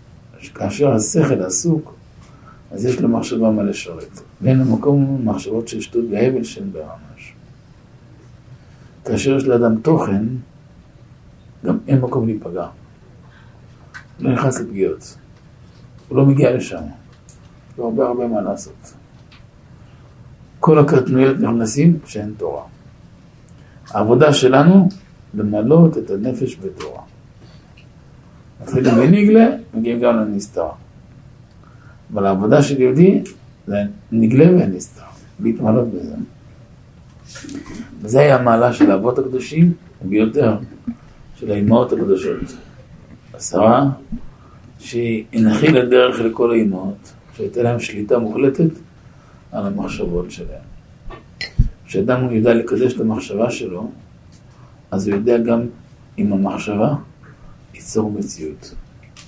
כשאדם לא יודע לקדש את המחשבה שלו, הוא גם ייצור מציאות אבל שלילית. כבר הרבה אנשים שנפלו לחולי, חולים קשים, והרבה אנשים יש לך רפואה שלמה לכולם, יתמיד בריאותנו בכלל הבריאים, אבל החולי יתחיל במחשבה שלהם. הרבה פעמים יצא לנו לומר את זה לאנשים, כל מיני חששות, אנשים, במקום לחשוב ככה, תחשוב ככה. הרבה פעמים נשים כתבו שהן מאוד מפחדות של לעבור סרטן ולעבור ולעבור. למה לפחד? למה לחשוב על זה בכלל? למה לא לחשוב שברוך השם אתם בריאים ושמחים, יש לכם הרבה מה לעשות וככה וככה וככה. וזה לא נחת שבסוף זה הגיע. הם הזמינו אותו פשוט. אז מה נעלה עוד פעם אחת, מרוב שחושבים עליו וכל כך מחכים לו, אז. המחשבה יוצרת מציאות. אם אדם יודע ליצור מציאות טובה, זה שמחה גדולה. אדם יכול לעבור קשיים הכי גדולים בעולם. אם הוא חכם, יודע למנף את זה. במקום אה, עירום וחסר כל וריקנות, להפוך את זה למציאות של קודש, ליצור מציאות של אינסופית, של יכולות אינסופיות. באמת, הכוח של יהודי זה כוח אינסופי. זה יכולות שלא נתפסות בכלל. וזה העיקר המעלה של האבות הקדושים והאימהות הקדושות, בראשון אברהם ויצחק ויעקב ושרה אימנו, שאר האימהות הקדושות שהיו דבוקים תמיד תמיד בהשם יתברך. לכן האבות זכו להיות מרכבה של הקדוש ברוך הוא, כמו שמצאנו בבראשית רבה פרשה מ"ז, האבות הן הן המרכבה. אומר האדמו"ר הזקן, שם קודשו בתניא פרק ל"ד, תראו את הלשון שלו, והנה מודעת זאת שאבות איננה מרכבה, שכל ימיהם לא הפסיקו אפילו שעה אחת לקשר דעתם ונשמתם לריבון העולמים. בביטול הנ"ל ליחודו יתברך, ליחודו יתברך. כוח גדול, כי המרכבה של השם חייבת להיות נקייה מכל רבב של פגם. זה כוח גדול. כוח עצום. כוח הנשגב, אומר הרמב"ן, מה המעלה של לעבוד? שאף פעם לא נפרדה מחשבתה עם מחשבת הבורא. כלומר, במקום לחשוב על השטויות ולהכניס בו זבל, לא רק שלא להכניס זבל, העמיס את עצמם תמיד חשיבה חיובית. אגב, זו אחת השיטות שיש גם, להוציא אדם ממיצר למרחב, ממש. הרבה פעמים אדם נכנס לתוך איזשהו, נגיד בעדינות ברוך, איזשהו משבר. יכול להיות שכבר משבר מסוים קשה. שמשלח ברכה וישועה ורפואה ומזור וטהרה ו... הרבה הרבה ישועות לכלל ישראל. הרבה, הרבה פעמים אדם נכנס לסוג של סחרחורת, אפילו נגיד גבול, נגיד בעדינות, נגיד גבול של בעיה פסיכולוגית, בעדינות. אולי גם מעבר, אבל אני לא רוצה להיכנס יותר. המציאות שלו, אם ידע לפעול נכון, הוא ידע לאזן את כל המערכות שלו. גם במקום הזה צריך דעת תורה נכונה איך לפעול. אבל האדם החכם ידע למנף את זה למקום חיובי ולהרים את כל המערכת למקום מאוד גבוה. ואז יצא לו מהמשבר לא רק יצא לא משבר ברפואה, אלא יצא לו עלייה נשגבה מאוד, קרן של קפיצה עצומה. זה רק כאשר הוא ידע לאתגר את עצמו בחשיבה חיובית. שלב הראשון לא חושבים שלילי. ב', לא חושבים על הבעיה, חושבים על פתרון, ולא חושבים עכשיו, חושבים רחוק. להציב יעדים גדולים ולהתחיל לכבוש. לאתגר ולהעמיס על עצמו אתגרים חיוביים ושאיפות, שאיפות גדולות. חייב להגיע לשם. לסמן לעצמו יעדים וצריך לכבוש, תוך חצי שנה, תוך חודש, תוך ארבעה חודשים, תוך שנה, אבל להציב יעדים ולכבוש. אין זמן להתעסק עם הרודפים, ומצד אחד נפשו כעפר, מצד הביטול, מצד שני כולו התרפקות להשם בתפילה, ועסוק בעשייה חיובית. יש לנו כלל ביורדיה, הייתי לתרד למפלט לבלה. המוח לא קולט שתי צדדים בו זמנית. הכוונה, מי שעסוק בלפלוט, הוא לא, הוא לא יכול לקלוט את זה. יש רפלקס של הקר, אומרים לא לאכול. למה? עסוק בלפלוט. אחד צדדי. אתה תהיה עסוק בחיובי, אין זמן להתעסק עם השלילי. וככה מצליחים. ככה זוכים לטפס מאוד מאוד גבוה. השלב הבא מגיעים למוחין דגדלות. מוחין דגדלות זה מתנה מאוד גדולה. אז כל העולם נהיה כסף קטן עליו. במוחין דקטנות הכל קשה, הכל כבד, הכל עושה תום. במוחין דגדלות הכל צוער, הכל זורם. אז יוצא שקדושת העיניים תביא לקדושת המחשבה, קדושת המחשבה תביא לשלמות של הזיווג, שלמות של הזיווג תביא לברכה ולהצלחה של הילדים. הקדושה של הילדים תלויה בערנות של ההורים, והשלמות שלהם עם הילדים תביא לשפע של קדושה ולהשראת שכינה דרך קבע. באמת שאבות איננה מרכבה. אברהם תפס רגל, יצחק רגל, יעקב תפס שתי רגליים, עד שבא דוד המלך. ודוד לא פחד משום בריה בעולם, לא מדוב ולא מאריה, גם את הארי, גם את הדוב היכה עבדך. אתה, מי הוא זה פלישתי, פלישתי פלסטיני, אותו דבר. זה ישמעאלי, לא, לא רואה אותו. גם יש שש אמות וזרת, גם כמו גובה של קבינה של טריילר. באורך, ברוחב, בגובה, לא, לא רואה אותו בכלל, דוד כזה קטנצ'יק. לקח חמישה אבנים חלוקי נחל. שמע ישראל, אדוני, אלוהינו, אדוני אחד. חמש אבנים. שמע ישראל זה אחד, הוויה אלוקינו, עוד שתיים, הוויה אחד, עוד שתיים. והאחד ייחד מה שייחד, ובום, בקע את מצחו. נפל ומת. עד שהוא עיכל ועד שהבין ועד שתכנן ועד שהרים את היד, ודוד השכיב אותו. כשיש קדושה, מיד מפרקים את ה... אין מקום לקליפה להיאחז. לכן תשימו לב שכל הניסיון של הדור שלנו זה הנושא הזה. יותר מהכל. כל מה שיש פגם הברית זה תוצאה של הפגם בעיניים ובמחשבה. אין יצר הרע שולט, אלא במה שהן עברות. לא יכול להיות שיהיה בבית דברים לא צנועים ולא טהורים ויהיה קדושה. רוצה משחק טוב. אי אפשר לקבוע מזוזה במקום שיש שם מסכים רצים. לא קובעים מזוזה במקלחת. חוסר צניעות זה בעיה. מלבד משהו אחר, שבמזוזה יש שמות קדושים מאוד.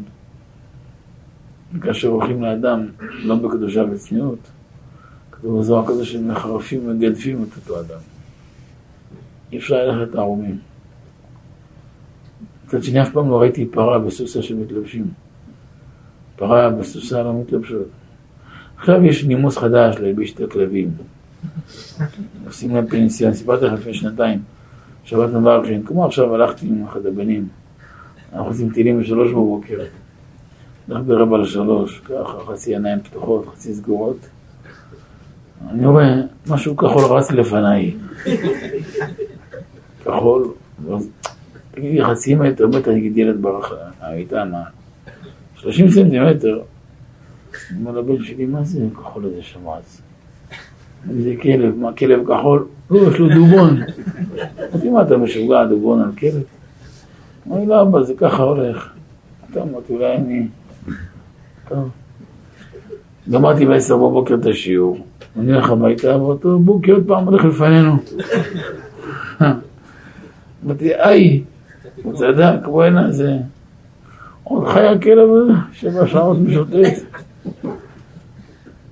אז תינח, אבל לא ראיתי אף רפת שמלבישים את הפרות שלהם. מי שחושב שאשתו והבנות שלו זה ברמה של רפת, אז הוא רוצה להלביש אותם. יהודי קדוש, זה לא יכול להיות אחרת. גם לא מתלבשים בגלל אנשים, מתלבשים כבוד השם. מלוא כל הארץ כבודו. יש מצב אחד של אישה, זה בפני בעלה, זהו. כל העולם לא צריך להכיר את זה בכלל. תזכרו רבותיי שסוד ההצלחה שלנו בעולם זה אם אנחנו זוכרים את כיסא מרכבה להשם או חס ושלום לא. אפשר לומר שזה היעד העיקרי של יהודי בעולם הזה. לקדש את עצמו במידה כזאת שהוא יוכל להיות כל הזמן, כל הזמן כיסא ומרכבה להשם. נגיע למצב שהשם שורה עלינו, בתוכנו, בקרבנו ממש. כמו שבח כותב באור החיים אמצענו, בקרבנו ממש תכני השכינה הקדושה. וזה יכול להיות בלי שלמות של זיווג, זה לא יכול להיות בלי שלמות של מחשבה, דיבור ומעשה. אגב, מי שנמצא שם, אז הוא לא צריך שום דבר. גם כשהוא צריך משהו, תראה מקרוב מעניין. אמר בואנה שלום, אני צריך עכשיו 100 מיליון דולר. קיבלת. כמו שאתה מוציא כוס חד פעמית מהראש, זה אותו צינור. הוא לא מוגבל. מי שיש לו את השם ללב הוא לא מוגבל. הוא לא מוגבל. כשאנחנו חוטאים זה מגביל אותנו. לכן אסור לנו אף פעם לחטוא. לכן התורה מצווה כל אחד ואחד מאיתן מצוות שונות שכל תכליתן היא שמירת הקדושה העצמית שלנו. כמו לא תטורו אחרי לבבכם ואחרי עיניכם. לא תטורו לא ללכת אחרי מחשב, מחשבות הלב, ממינות, ראיית העיניים בזנות, דברים שמגרים יצרה בנפשו של האדם. או והתקדשתם איתם קדושים, כי השכינה שורה עלינו, אך ורק בהתאם לרמת הקדושה שלנו. וזה סוד ההצלחה שלנו. וכל עוד שעוד לא זכינו להגיע לרמה של השראת שכינה דרך קבע, עוד לא מיצינו את חובתנו בעולמנו. וזה צריך להיות שאיפת השאיפות. כמה תדע התורה זה הרבה בידי שמיים, קצת ביד בשר ודם, כמה עמל, מעל כל כמה סייעתא ישמעאל. אבל הקדושה זה יראת שמיים. וזה עבודה עצמית. אדם שהוכר מזג והוא לא נופל, זה לא מחייב שהוא בעל מדרגה. הרבה פעמים זה סימן שעוד לא התחיל את העבודה. סיפרתי לכם את המשל של האופניים. כשנוסעים באופניים ומרגישים קשה, סימן שלך בעלייה. ואם קל, סימן בירידה. ואם יותר מדי קל, תבדוק שלא נפלה השרשרת. מי שאין לו ניסיונות, אז איפה שהוא לא חי בעולם, או שיש לו חוט מנותק. זה טוב שיש ניסיונות, זה בסדר, זה סימן של חיים. אבל גם כשיש ניסיונות, לא צריך ליפול. צריך כוח של שליטה עצמית, לדעת לנווט את עצמנו, גם ברגעים חדשים, לדעת לשלוט בכל המערכת. בחסידות מבואר שהקדוש ברוך הוא מנסה אפילו צדיק בניסיונות, באותה עת הוא לוקח לו את כל המדרגות. אז לא. אז אין לו מדרגה של צדיק, כי לקחו לו את כל המדרגות. ואז בוחנים אותו. לפי רמת האמונה והתמימות שלו, הפשטות שלו, גם ככה הקדושה שלו. מה שמבואר בכתבים, אחרי שנפלים בגסות רוח, אז אפשר ליפול בהכל. האמת היא, זה גם גמרא מפורשת, לא עושה, ונחמן קצת עשה מזה הגות יפות, אבל יש מזה גמרא, גמרא עשה אותה, גמרא מפורשת. כל המתגאה ולסוף נופל באשת איש. כל המתגאה בסוף, גמרא מפורשת, אה? הרבה מעבר. כל הנפילות של אדם בקדושה בדרך כלל יבוא אחרי גאווה. לכן תמיד צריך לשמור על נמיכות. גם אדם זכה לעבור ניסיונות ולעמוד בהם, אשריו יודה להשם אלף פעמים וישתוק. להיזהר מכל גדולה.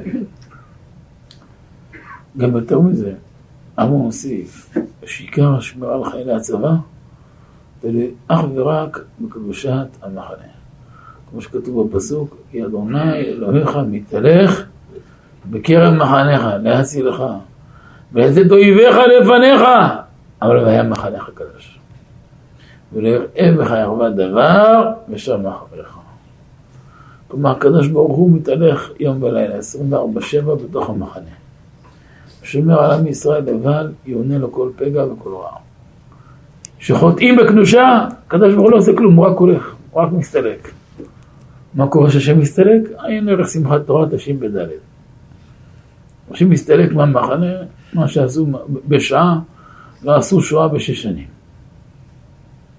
מה שלא הספיקו שמונים שנה לעשות אויבים, עשו אלו בשעה אחת. לעקור 14 יישובים, לשחוט גדוד שלם. איפה שמענו על זה? ולכאורה גאווה עולמית זה צה"ל. פתאום כולם מנותקים, פתאום כולם... ואתה רואה שיש התראות, יש אזהרות, כולם חרשים. עיוורים וחרשים. אז מה שעוד כמה הם יתפסו סיר לעזאזל ויגידו לו הוא אשם.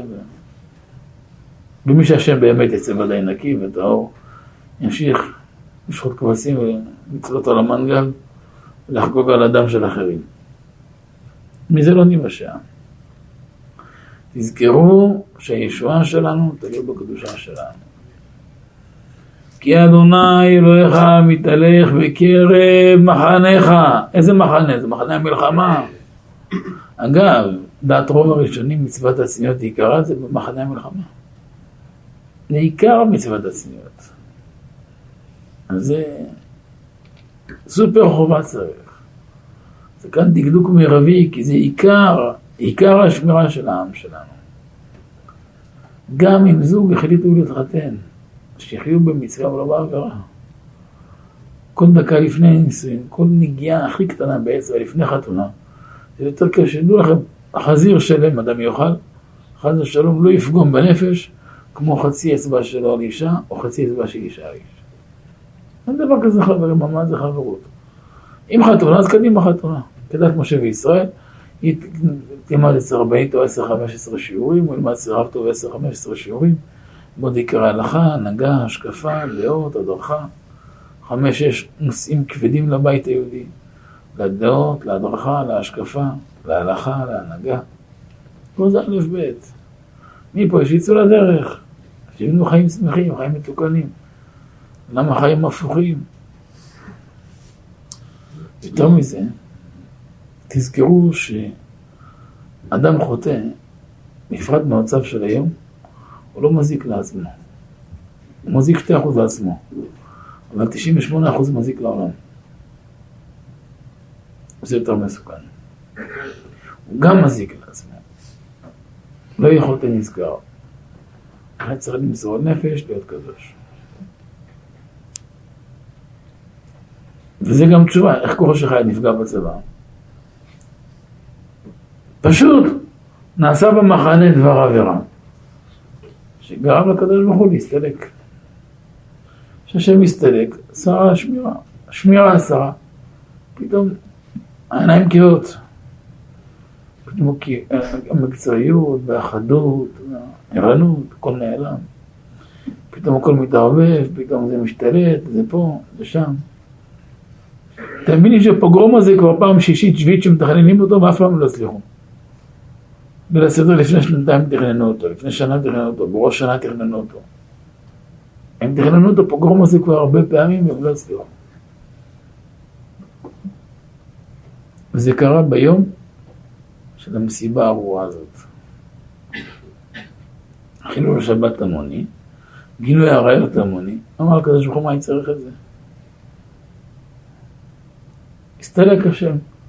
והוא לא עשה כלום, מספיק שהוא הסתלק זהו, הסתלקה השכינה. ושילמנו ב-1500 הרוגים, אולי יותר, אני לא יודע כמה. אבל כמות שלא נתפסה. מקום המדינה לא, לא, אף פעם לא, לא יודע מה, אפילו דומה לזה בהיסטוריה. פוגרום כזה, אולי בימי הרמב"ם, על המוחדים. היו ישמעאלים רשעים, היו ככה, גם נכנסים על יישוב אחד, לא, לא 14 יישובים. חזירות כזאת, להרוג ולשרוף גופות ולהתעלל בגופות. הרגו זהו, שחרר, הרגת. זהו, שחטת, נגמר. למה לשרוף? למה, למה לחתוך בני אדם לקוביות? מה זה קצבייה? מה שלא עושים בקצבייה עשו בבני אדם. שפכו את הפרות הכי בהמיות שלהם. מול הסרטה, בלי בושה, בלי כלום. עזות מצח שאין דומה לה. מה זה? זה מוסר גדול. מאידך כל מקום שהיה קדושה, הייתם ניצל. בכביש של נתיבות עברו מעל 50 מכונות שמכבדים, אף אחד לא נכנס. למה מה יש כאן? עיר מלאה תורה. גם יהודים חילונים שגרים כאן מגיעים בבושה, יש להם דרך ארץ. ראו תמיד חכם, יעצרו, יורידו ראש, נשקו את היד שלו. ככה ראינו מאז העולם. זה מה שראיתי כל החיים. תמיד הדרך ארץ משוועת. ראית, אף אחד לא נכנס כאן. אי אפשר. גם היישובים מסביב, אלו שקשורים בתורה ויראת שמיים, שמירה על עיניים, מחוץ, מחוץ לטווח. כל מקום שנעשה בו זה טעות, זה בעיות, מחילה מהכבוד, היה מחירים לא נעימים. לא צריך שהשם יעניש. זה שהוא יסתלק, הסתלקה השמירה. מצד שני, בזה שאנחנו עושים תשובה, גורם לשכינה לחזור על ישרות. איך הפסוק אומר? והסתרתי פניי מהם, והיה לאכול צרות צרות רבות, רעות רבות וצרות. ככה גם מבואר בזוהר, בפרשת בעיר המדרש שנעלם, קט"ו, שאין הקדוש ברוך הוא סר על שום אדם, אלא מספיק שאינו משגיח בו, הוא כלא מאליו. תסיר פניך מה כשמסתיר את פניו מיד קורות הקלות. לכן מה העבודה שלנו? לקדש את עצמנו. זה גם שורש הצלחה של מקום, של בית, של עסק. קדושה, טהרה, צניעות, מקום משגשג. נפגע מהקדושה, נפגע מהצניעות, אין מקום לשום דבר. אין. סיפרתי את זה כמה פעמים, אני זוכר שהייתי עם אבא בחופה באיזה אולם, אי שם בארץ. היה חופה נפלאה, ובאנו לצאת, הרב תפס לי את היד, נכנס למשרד של בעל העולם. הסתכל לו בעיניים, אה, שלום הרב, כן. אמר לו כמה משפטים, הוכיח אותו בעדינות, היה פרוץ בנושא הזה.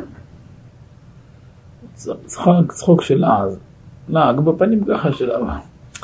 אבא ידע מאוד ענוותן, מאוד שפל מאוד, אבל...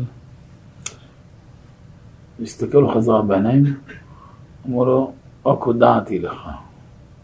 היה לו השנה, שנה וחודשיים מראש אירועים סגורים כבר.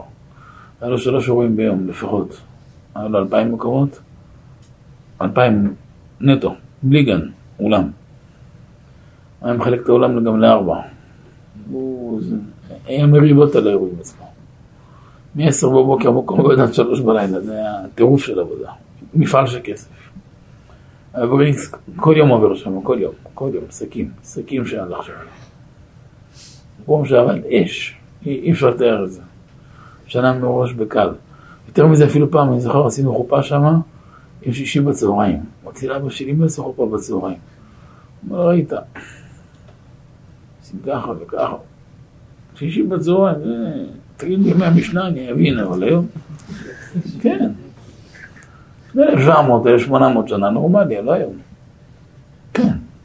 שישי ב-12 לנו חופה. כל מה שאתה לא מצפה, העיקר לעשות אצלו. והיה משהו פלא. אבא הסתכל לו בעיניים, הוא אמר לי, אתה לא תעשה תשובה בנושא הזה, ומהיום תיזהר בזה לגמרי, תוך שלושה חודשים מנורה בגג לא תישאר כאן. הוא צחק כזה צחוק פראי. מחזיק את הימן, אתה רואה הרב, שנה וחודשיים כבר סגור מראש. אבל בסדר. אם לא יקרה, אל תקרא לי בשם שלי. מסתובב ויצא. לא יודע מה קרה שם עד היום. חודש אחרי, עיכלו את האולם. אה, כן, מפעל של כסף, זה לא הגיוני. אחרי חודשיים, שולחנות לא היה, כיסאות לא היה, כלים במטבח, לקחו הכל. לפני שלושה חודשים שרקו הרוג, אפילו פלורוסינטים מהגג. המקום נשאר סגור 15 שנים. בא מישהו, השקיע 10 מיליון שקל, להפוך את המקום למפעל. וניסו לעשות הכל שהצליח. הפסיד עוד 10 מיליון, וסגר את המפעל. אמרתי לאבא, אבא, יש תקנה למקום? אמר לי, רק אם אותו פלוני יעשה תשובה. ביום שהוא יעשה תשובה, זה יהיה בסדר. וזה אין הפקרות. זה שהמקום מגיע מיד, זה מרח אפיים של הקדוש ברוך הוא, שרוצה שיעשה תשובה. אתם ראיתם אפילו בין הבשר, שהקדוש ברוך הוא עושה הרבה הרבה סבלנות דרך אפיים. אבל גם במדינה שלנו שהבג"ץ עסוק בשטויות, להכריע לשמחת תורה, אם יהיה מחיצה או לא מחיצה, טיפשים, איפה מילים בזה? אתם בכלל מכירים משהו בקדושה בכלל, מה? מחר בג"ץ יתערב לנו בהלכות מילה, להגיד לנו, אני לא מרשה לעשות ככה, מישהו ישמע להם. אנשים בימותו, לא ישנו הלכה, הלכה לא משתנת, למה מי הם שישנו לנו? מישהו יכול כל מה שזה, אז יכול להגיד לנו מה לעשות. זה לא יכול להיות. זה גם לא יעלה על הדעת. זה לא יכול להתאפס בכלל. וקרה כאן משהו לא שגרתי. מנהג ישראל כבר עשרות שנים. תל אביב, שכמות של בתי כנסת מתאחדים, עושים הקפות ביחד ברחובה של עיר עם מחיצה. אז כמה סרוטים החליטו שלא עשו בג"ץ. בג"ץ מחליט, אין מחיצה, אין מחיצה, אין בעיה, קחו לך 14 יישובים, נשחט 1,400, 1,500 אנשים, ימותו 400 חיילים ובואו נראה. בלי שאף אחד ידבר למחרת, קרא הטבח הנורא הזה. באותו יום של שמחת תורה, של ההכרעה, על אותו יום הכרעה, אותו יום קרה הטבח, פתאום אחדות באה, פתאום נגמר כל הכיתוב. כי הם הבינו ששורש הטעות זה במחלוקת.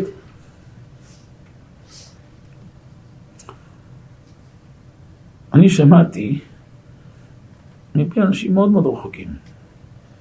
מאוד מאוד רחוקים. אני לא יודע אם יודעים אפילו מה זה כיפור, ברמה של גם כיפור אם אוכל איזה, לפעמים שפן, מאוד מאוד רחוקים, רחוקים ברמה של...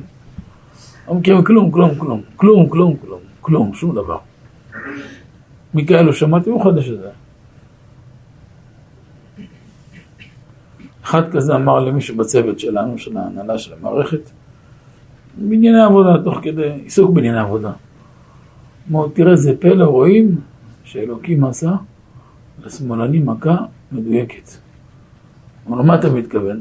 הוא אומר, תראה, 14 יישובים, כל מקום של השמאל. זה הוא אומר, ככה וככה וככה, קיבל ככה וככה, מתחילים למנות. זה נורא כואב לומר את זה. ואתה מבין שיכולו לו גם לחסוך את זה. מה זה כזה קל לראות תמונה של כל כך הרבה הרוגים? מקומות שתמונה שוקקים חיים ואומרים לך שלוש שנים ככה לשקם אותם.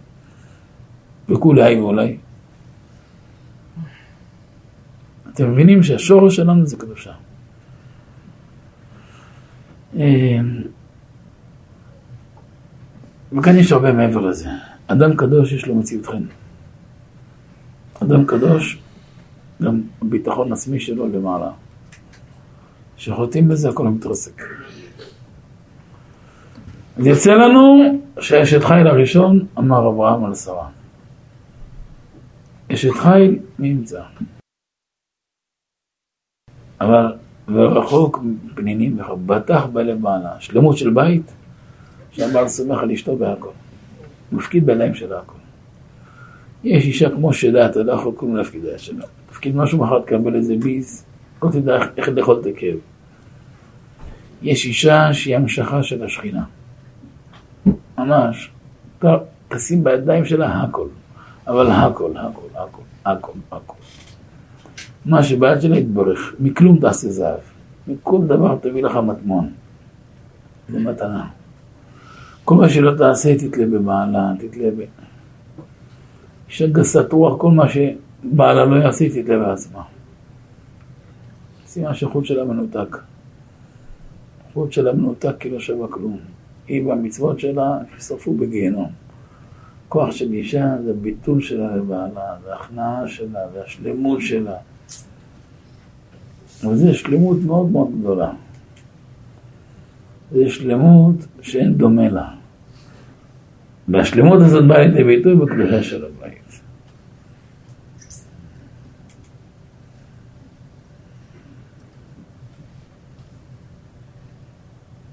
באותה נשימה גם זהיר בפרשה הזאת על הנושא של צערנו חברה מעורבת, והסכנה שלו, או לפעמים מקום עבודה שגברים חס ושלום נמשכים ונוטים להימצא בחברת נשים, או נשים שנוטות להימצא בחברת גברים, הסכנה האכזרית של זה, והסכנה הנוראה שבזה. וצריך לזכור גם מי שרה אימנו שבאו המלאכים, יהיה שרה אשתך. מלכי דרכם של צדיקים לשאול על, על אישה. ואומר על שולחן ערוך, שולחן ערוך, אין שואלים בשלום אישה כלל, לא דרך ארץ. לא דרך ארץ, יש לה בעל. לפעמים דרך הבית, כשנוצאים מרגישים, אתה יכול להגיד, למסור ברכה בבית. צניעות זה בסדר, לא ישיר. בעלה זה הצינור שלה, דרכו יתקבל את השפע. היה שר אשתך? הנה באוהל.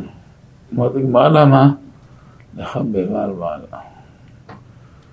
אפילו מלאכים כבר מגיעים, וכבר, וכבר, כל מיני מצבים. גם הם, בשביל לקבל ברכה, היא הבינה שהדבר המרכזי זה צניעות. ולפי הצניעות שבה, זה כוח של הברכה שתתקיים.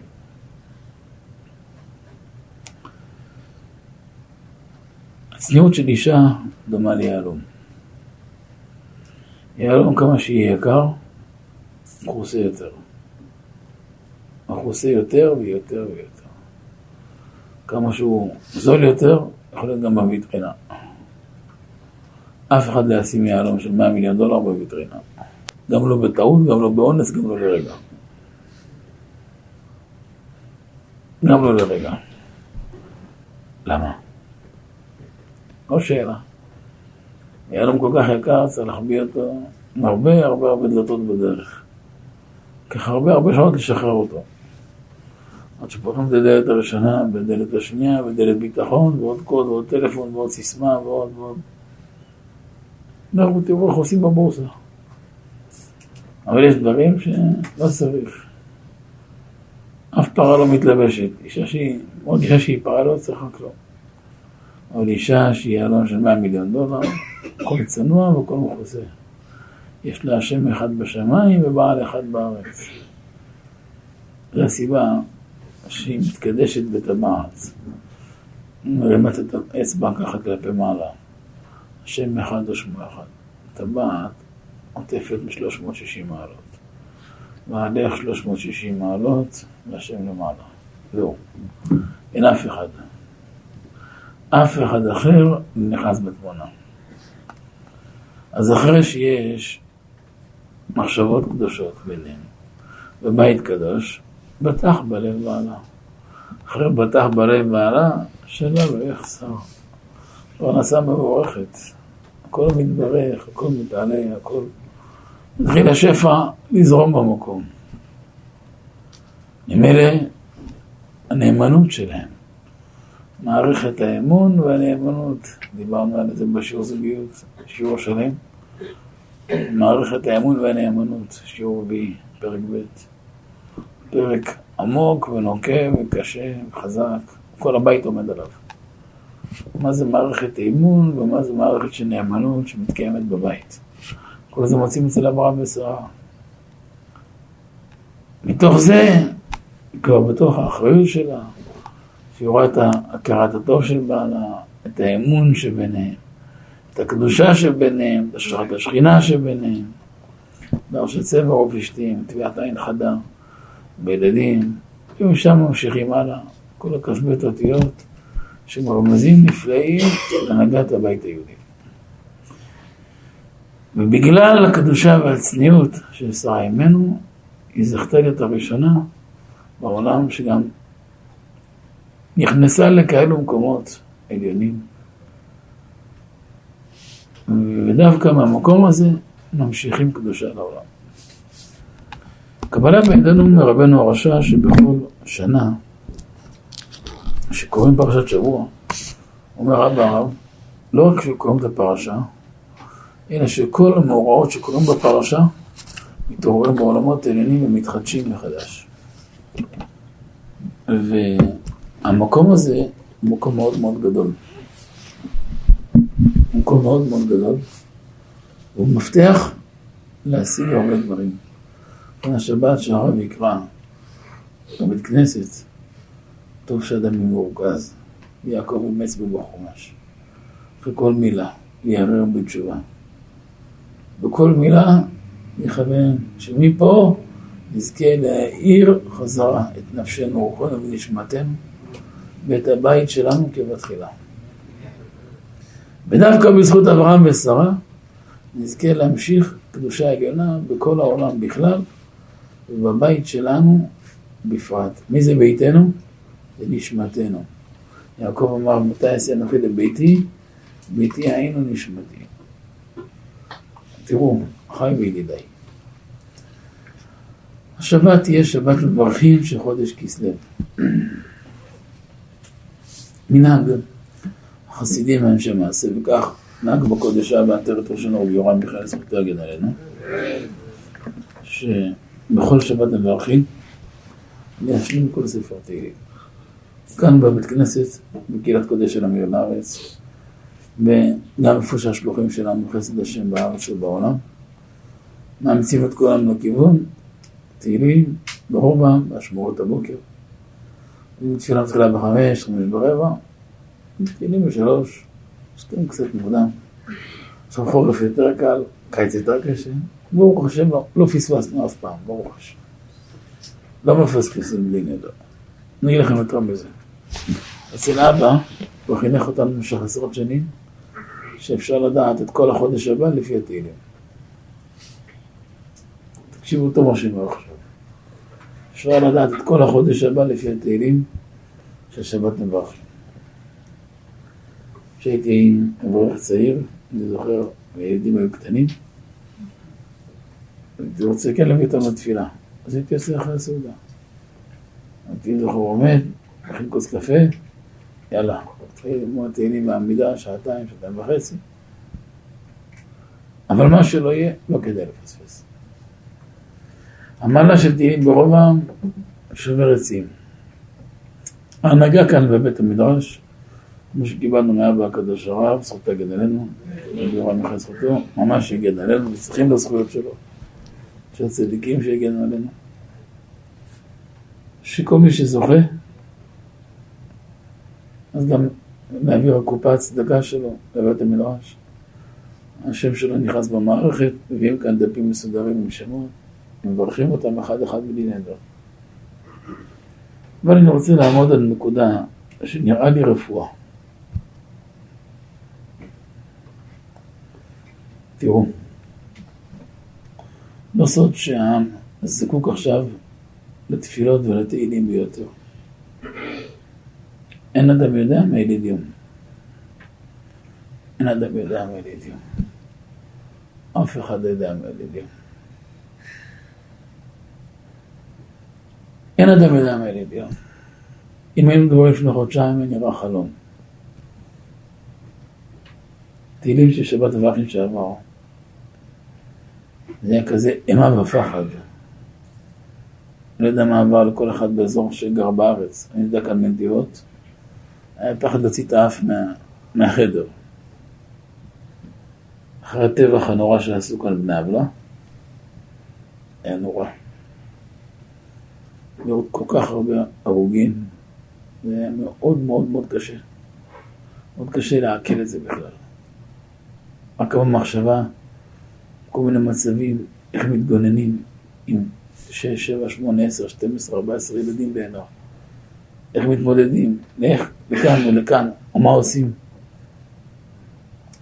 זה לא שהם באו למלחמה. המלחמה הסתיימה בהתחלה. ברגע שזורקים לתוך בית שתיים שלוש רימונים, ועוד איזה פצצה, מה, מה, מה אתה מצפה? איפה, איפה הנשק עוזר כאן בכלל? כאילו מה... זה ליצנות כאילו, זה חוכא ואטלולא, מה? מה הרוב עושה כאן? ומי יודע אם לעת כזאת הגעת למלכות? אבא, הרב יורם גדלנו היה בעל ראייה שלא נתפסת. כמו בימי קדם, היה זך וטהור. זך ונקי וטהור וקדוש, וצריכים שזכותו תגן עלינו. העם צריך לזכויות של קדושים כאלה. עמד לפני יותר מ-20 שנה והבטיח. ותמיד בראש חודש כסלו, שבת המבחין של ראש חודש כסלו, מכריז את זה. על הברכה שהוא ייסד, שנקראת ברכת התניא. אנחנו מנסים להפצת המעיינות, כי זה גם תניא, גם בכותב מהר"ן, גם זוהר, גם כתבי ארי, גם שאר כתבי החסידות. אז נקרא לזה ברכת התניא והפצת המעיינות. והוא קרא לה ביטוח חיים. ככה זה הוא קרא, אתם זוכרים את זה? הוא אמר שאדם עושה ביטוח חיים, זה ביטוח מתים, שאם ימות, המשפחה תקבל כמה שקלים. זה לא ביטוח, הם ביטוח מתים. אבל לומר, ברכה של נתניה והפרצת המעיינות, זה ברכה של ביטוח חיים. כשאני רואה אדם שנפל לו טיל, פירק בית, ואף ילד לא נפגע, ואף שריטה לא קרה, זה הרבה יותר מביטוח חיים. שאני רואה אנשים שעברו כל כך הרבה מצבים, וניסי ניסים, שריטה לא קרה. הרבה מעבר. אפילו מקומות שהתמונה שלו נמצאת נשאר שלם. נפל כאן בחצר של בית כנסת בשמחת תורה, בשיא הפוגרום שהיה. היה בלי, בלי מספר טילים שעפו כאן. עפו טילים כמו פופקורן. יש כאן רכבים בחצר של בית כנסת, נפל עליהם רסיס, שהתפרקו לחתיכות. היה לה שמשה אחת, תמונה שלו, אותה שמשה נשארה שלמה. איך אתה מסביר את זה? שמונה שמשות מנופצות, בדיוק אותה שמשה. אפילו התמונה שלו, תראו. והעניין של הברכה הזאת זה ברכה יומית. ברמותינו הראשונים כתוב ברכה לשון הברכה, המשכה.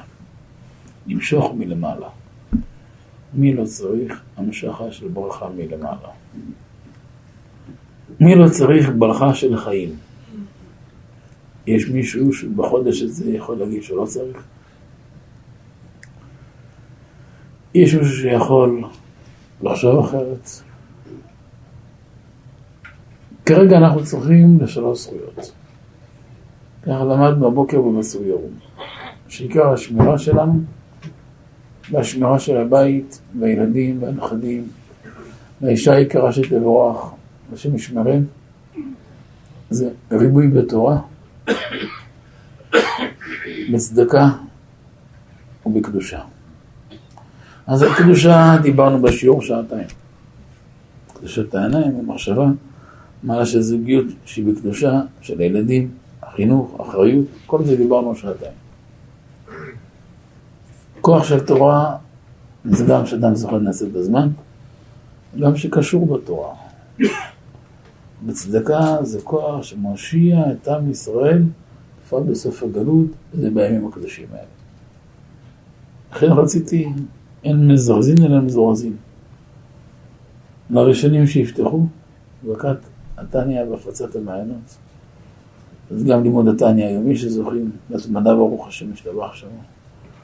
וגם שזוכים כאן לעשות בעוד הרבה הרבה כתבי חסידות וקבלה, שזוכים בשמחה לעשות את זה. רבי שמעון ברוך הוא אמר בזוהר הקדוש, ובגינדה, בזכות החיבור שלו, יצאו עם ישראל מהגלות ברחמים. אז זה כוח גדול. שרשב"י מבטיח לנו, ברוך השם זוכים בבית מדרש שמעל הארץ, עסקו בכל חלקי התורה. וגם מדברים בכל חלקי התורה. גם התורה שיוצאת מכאן היא בנויה ומבוססת מכל חלקי התורה. אז אלו שזוכים בברכה הזאת, זה המשכה ישירה מפי בעלי החיבורים עצמם.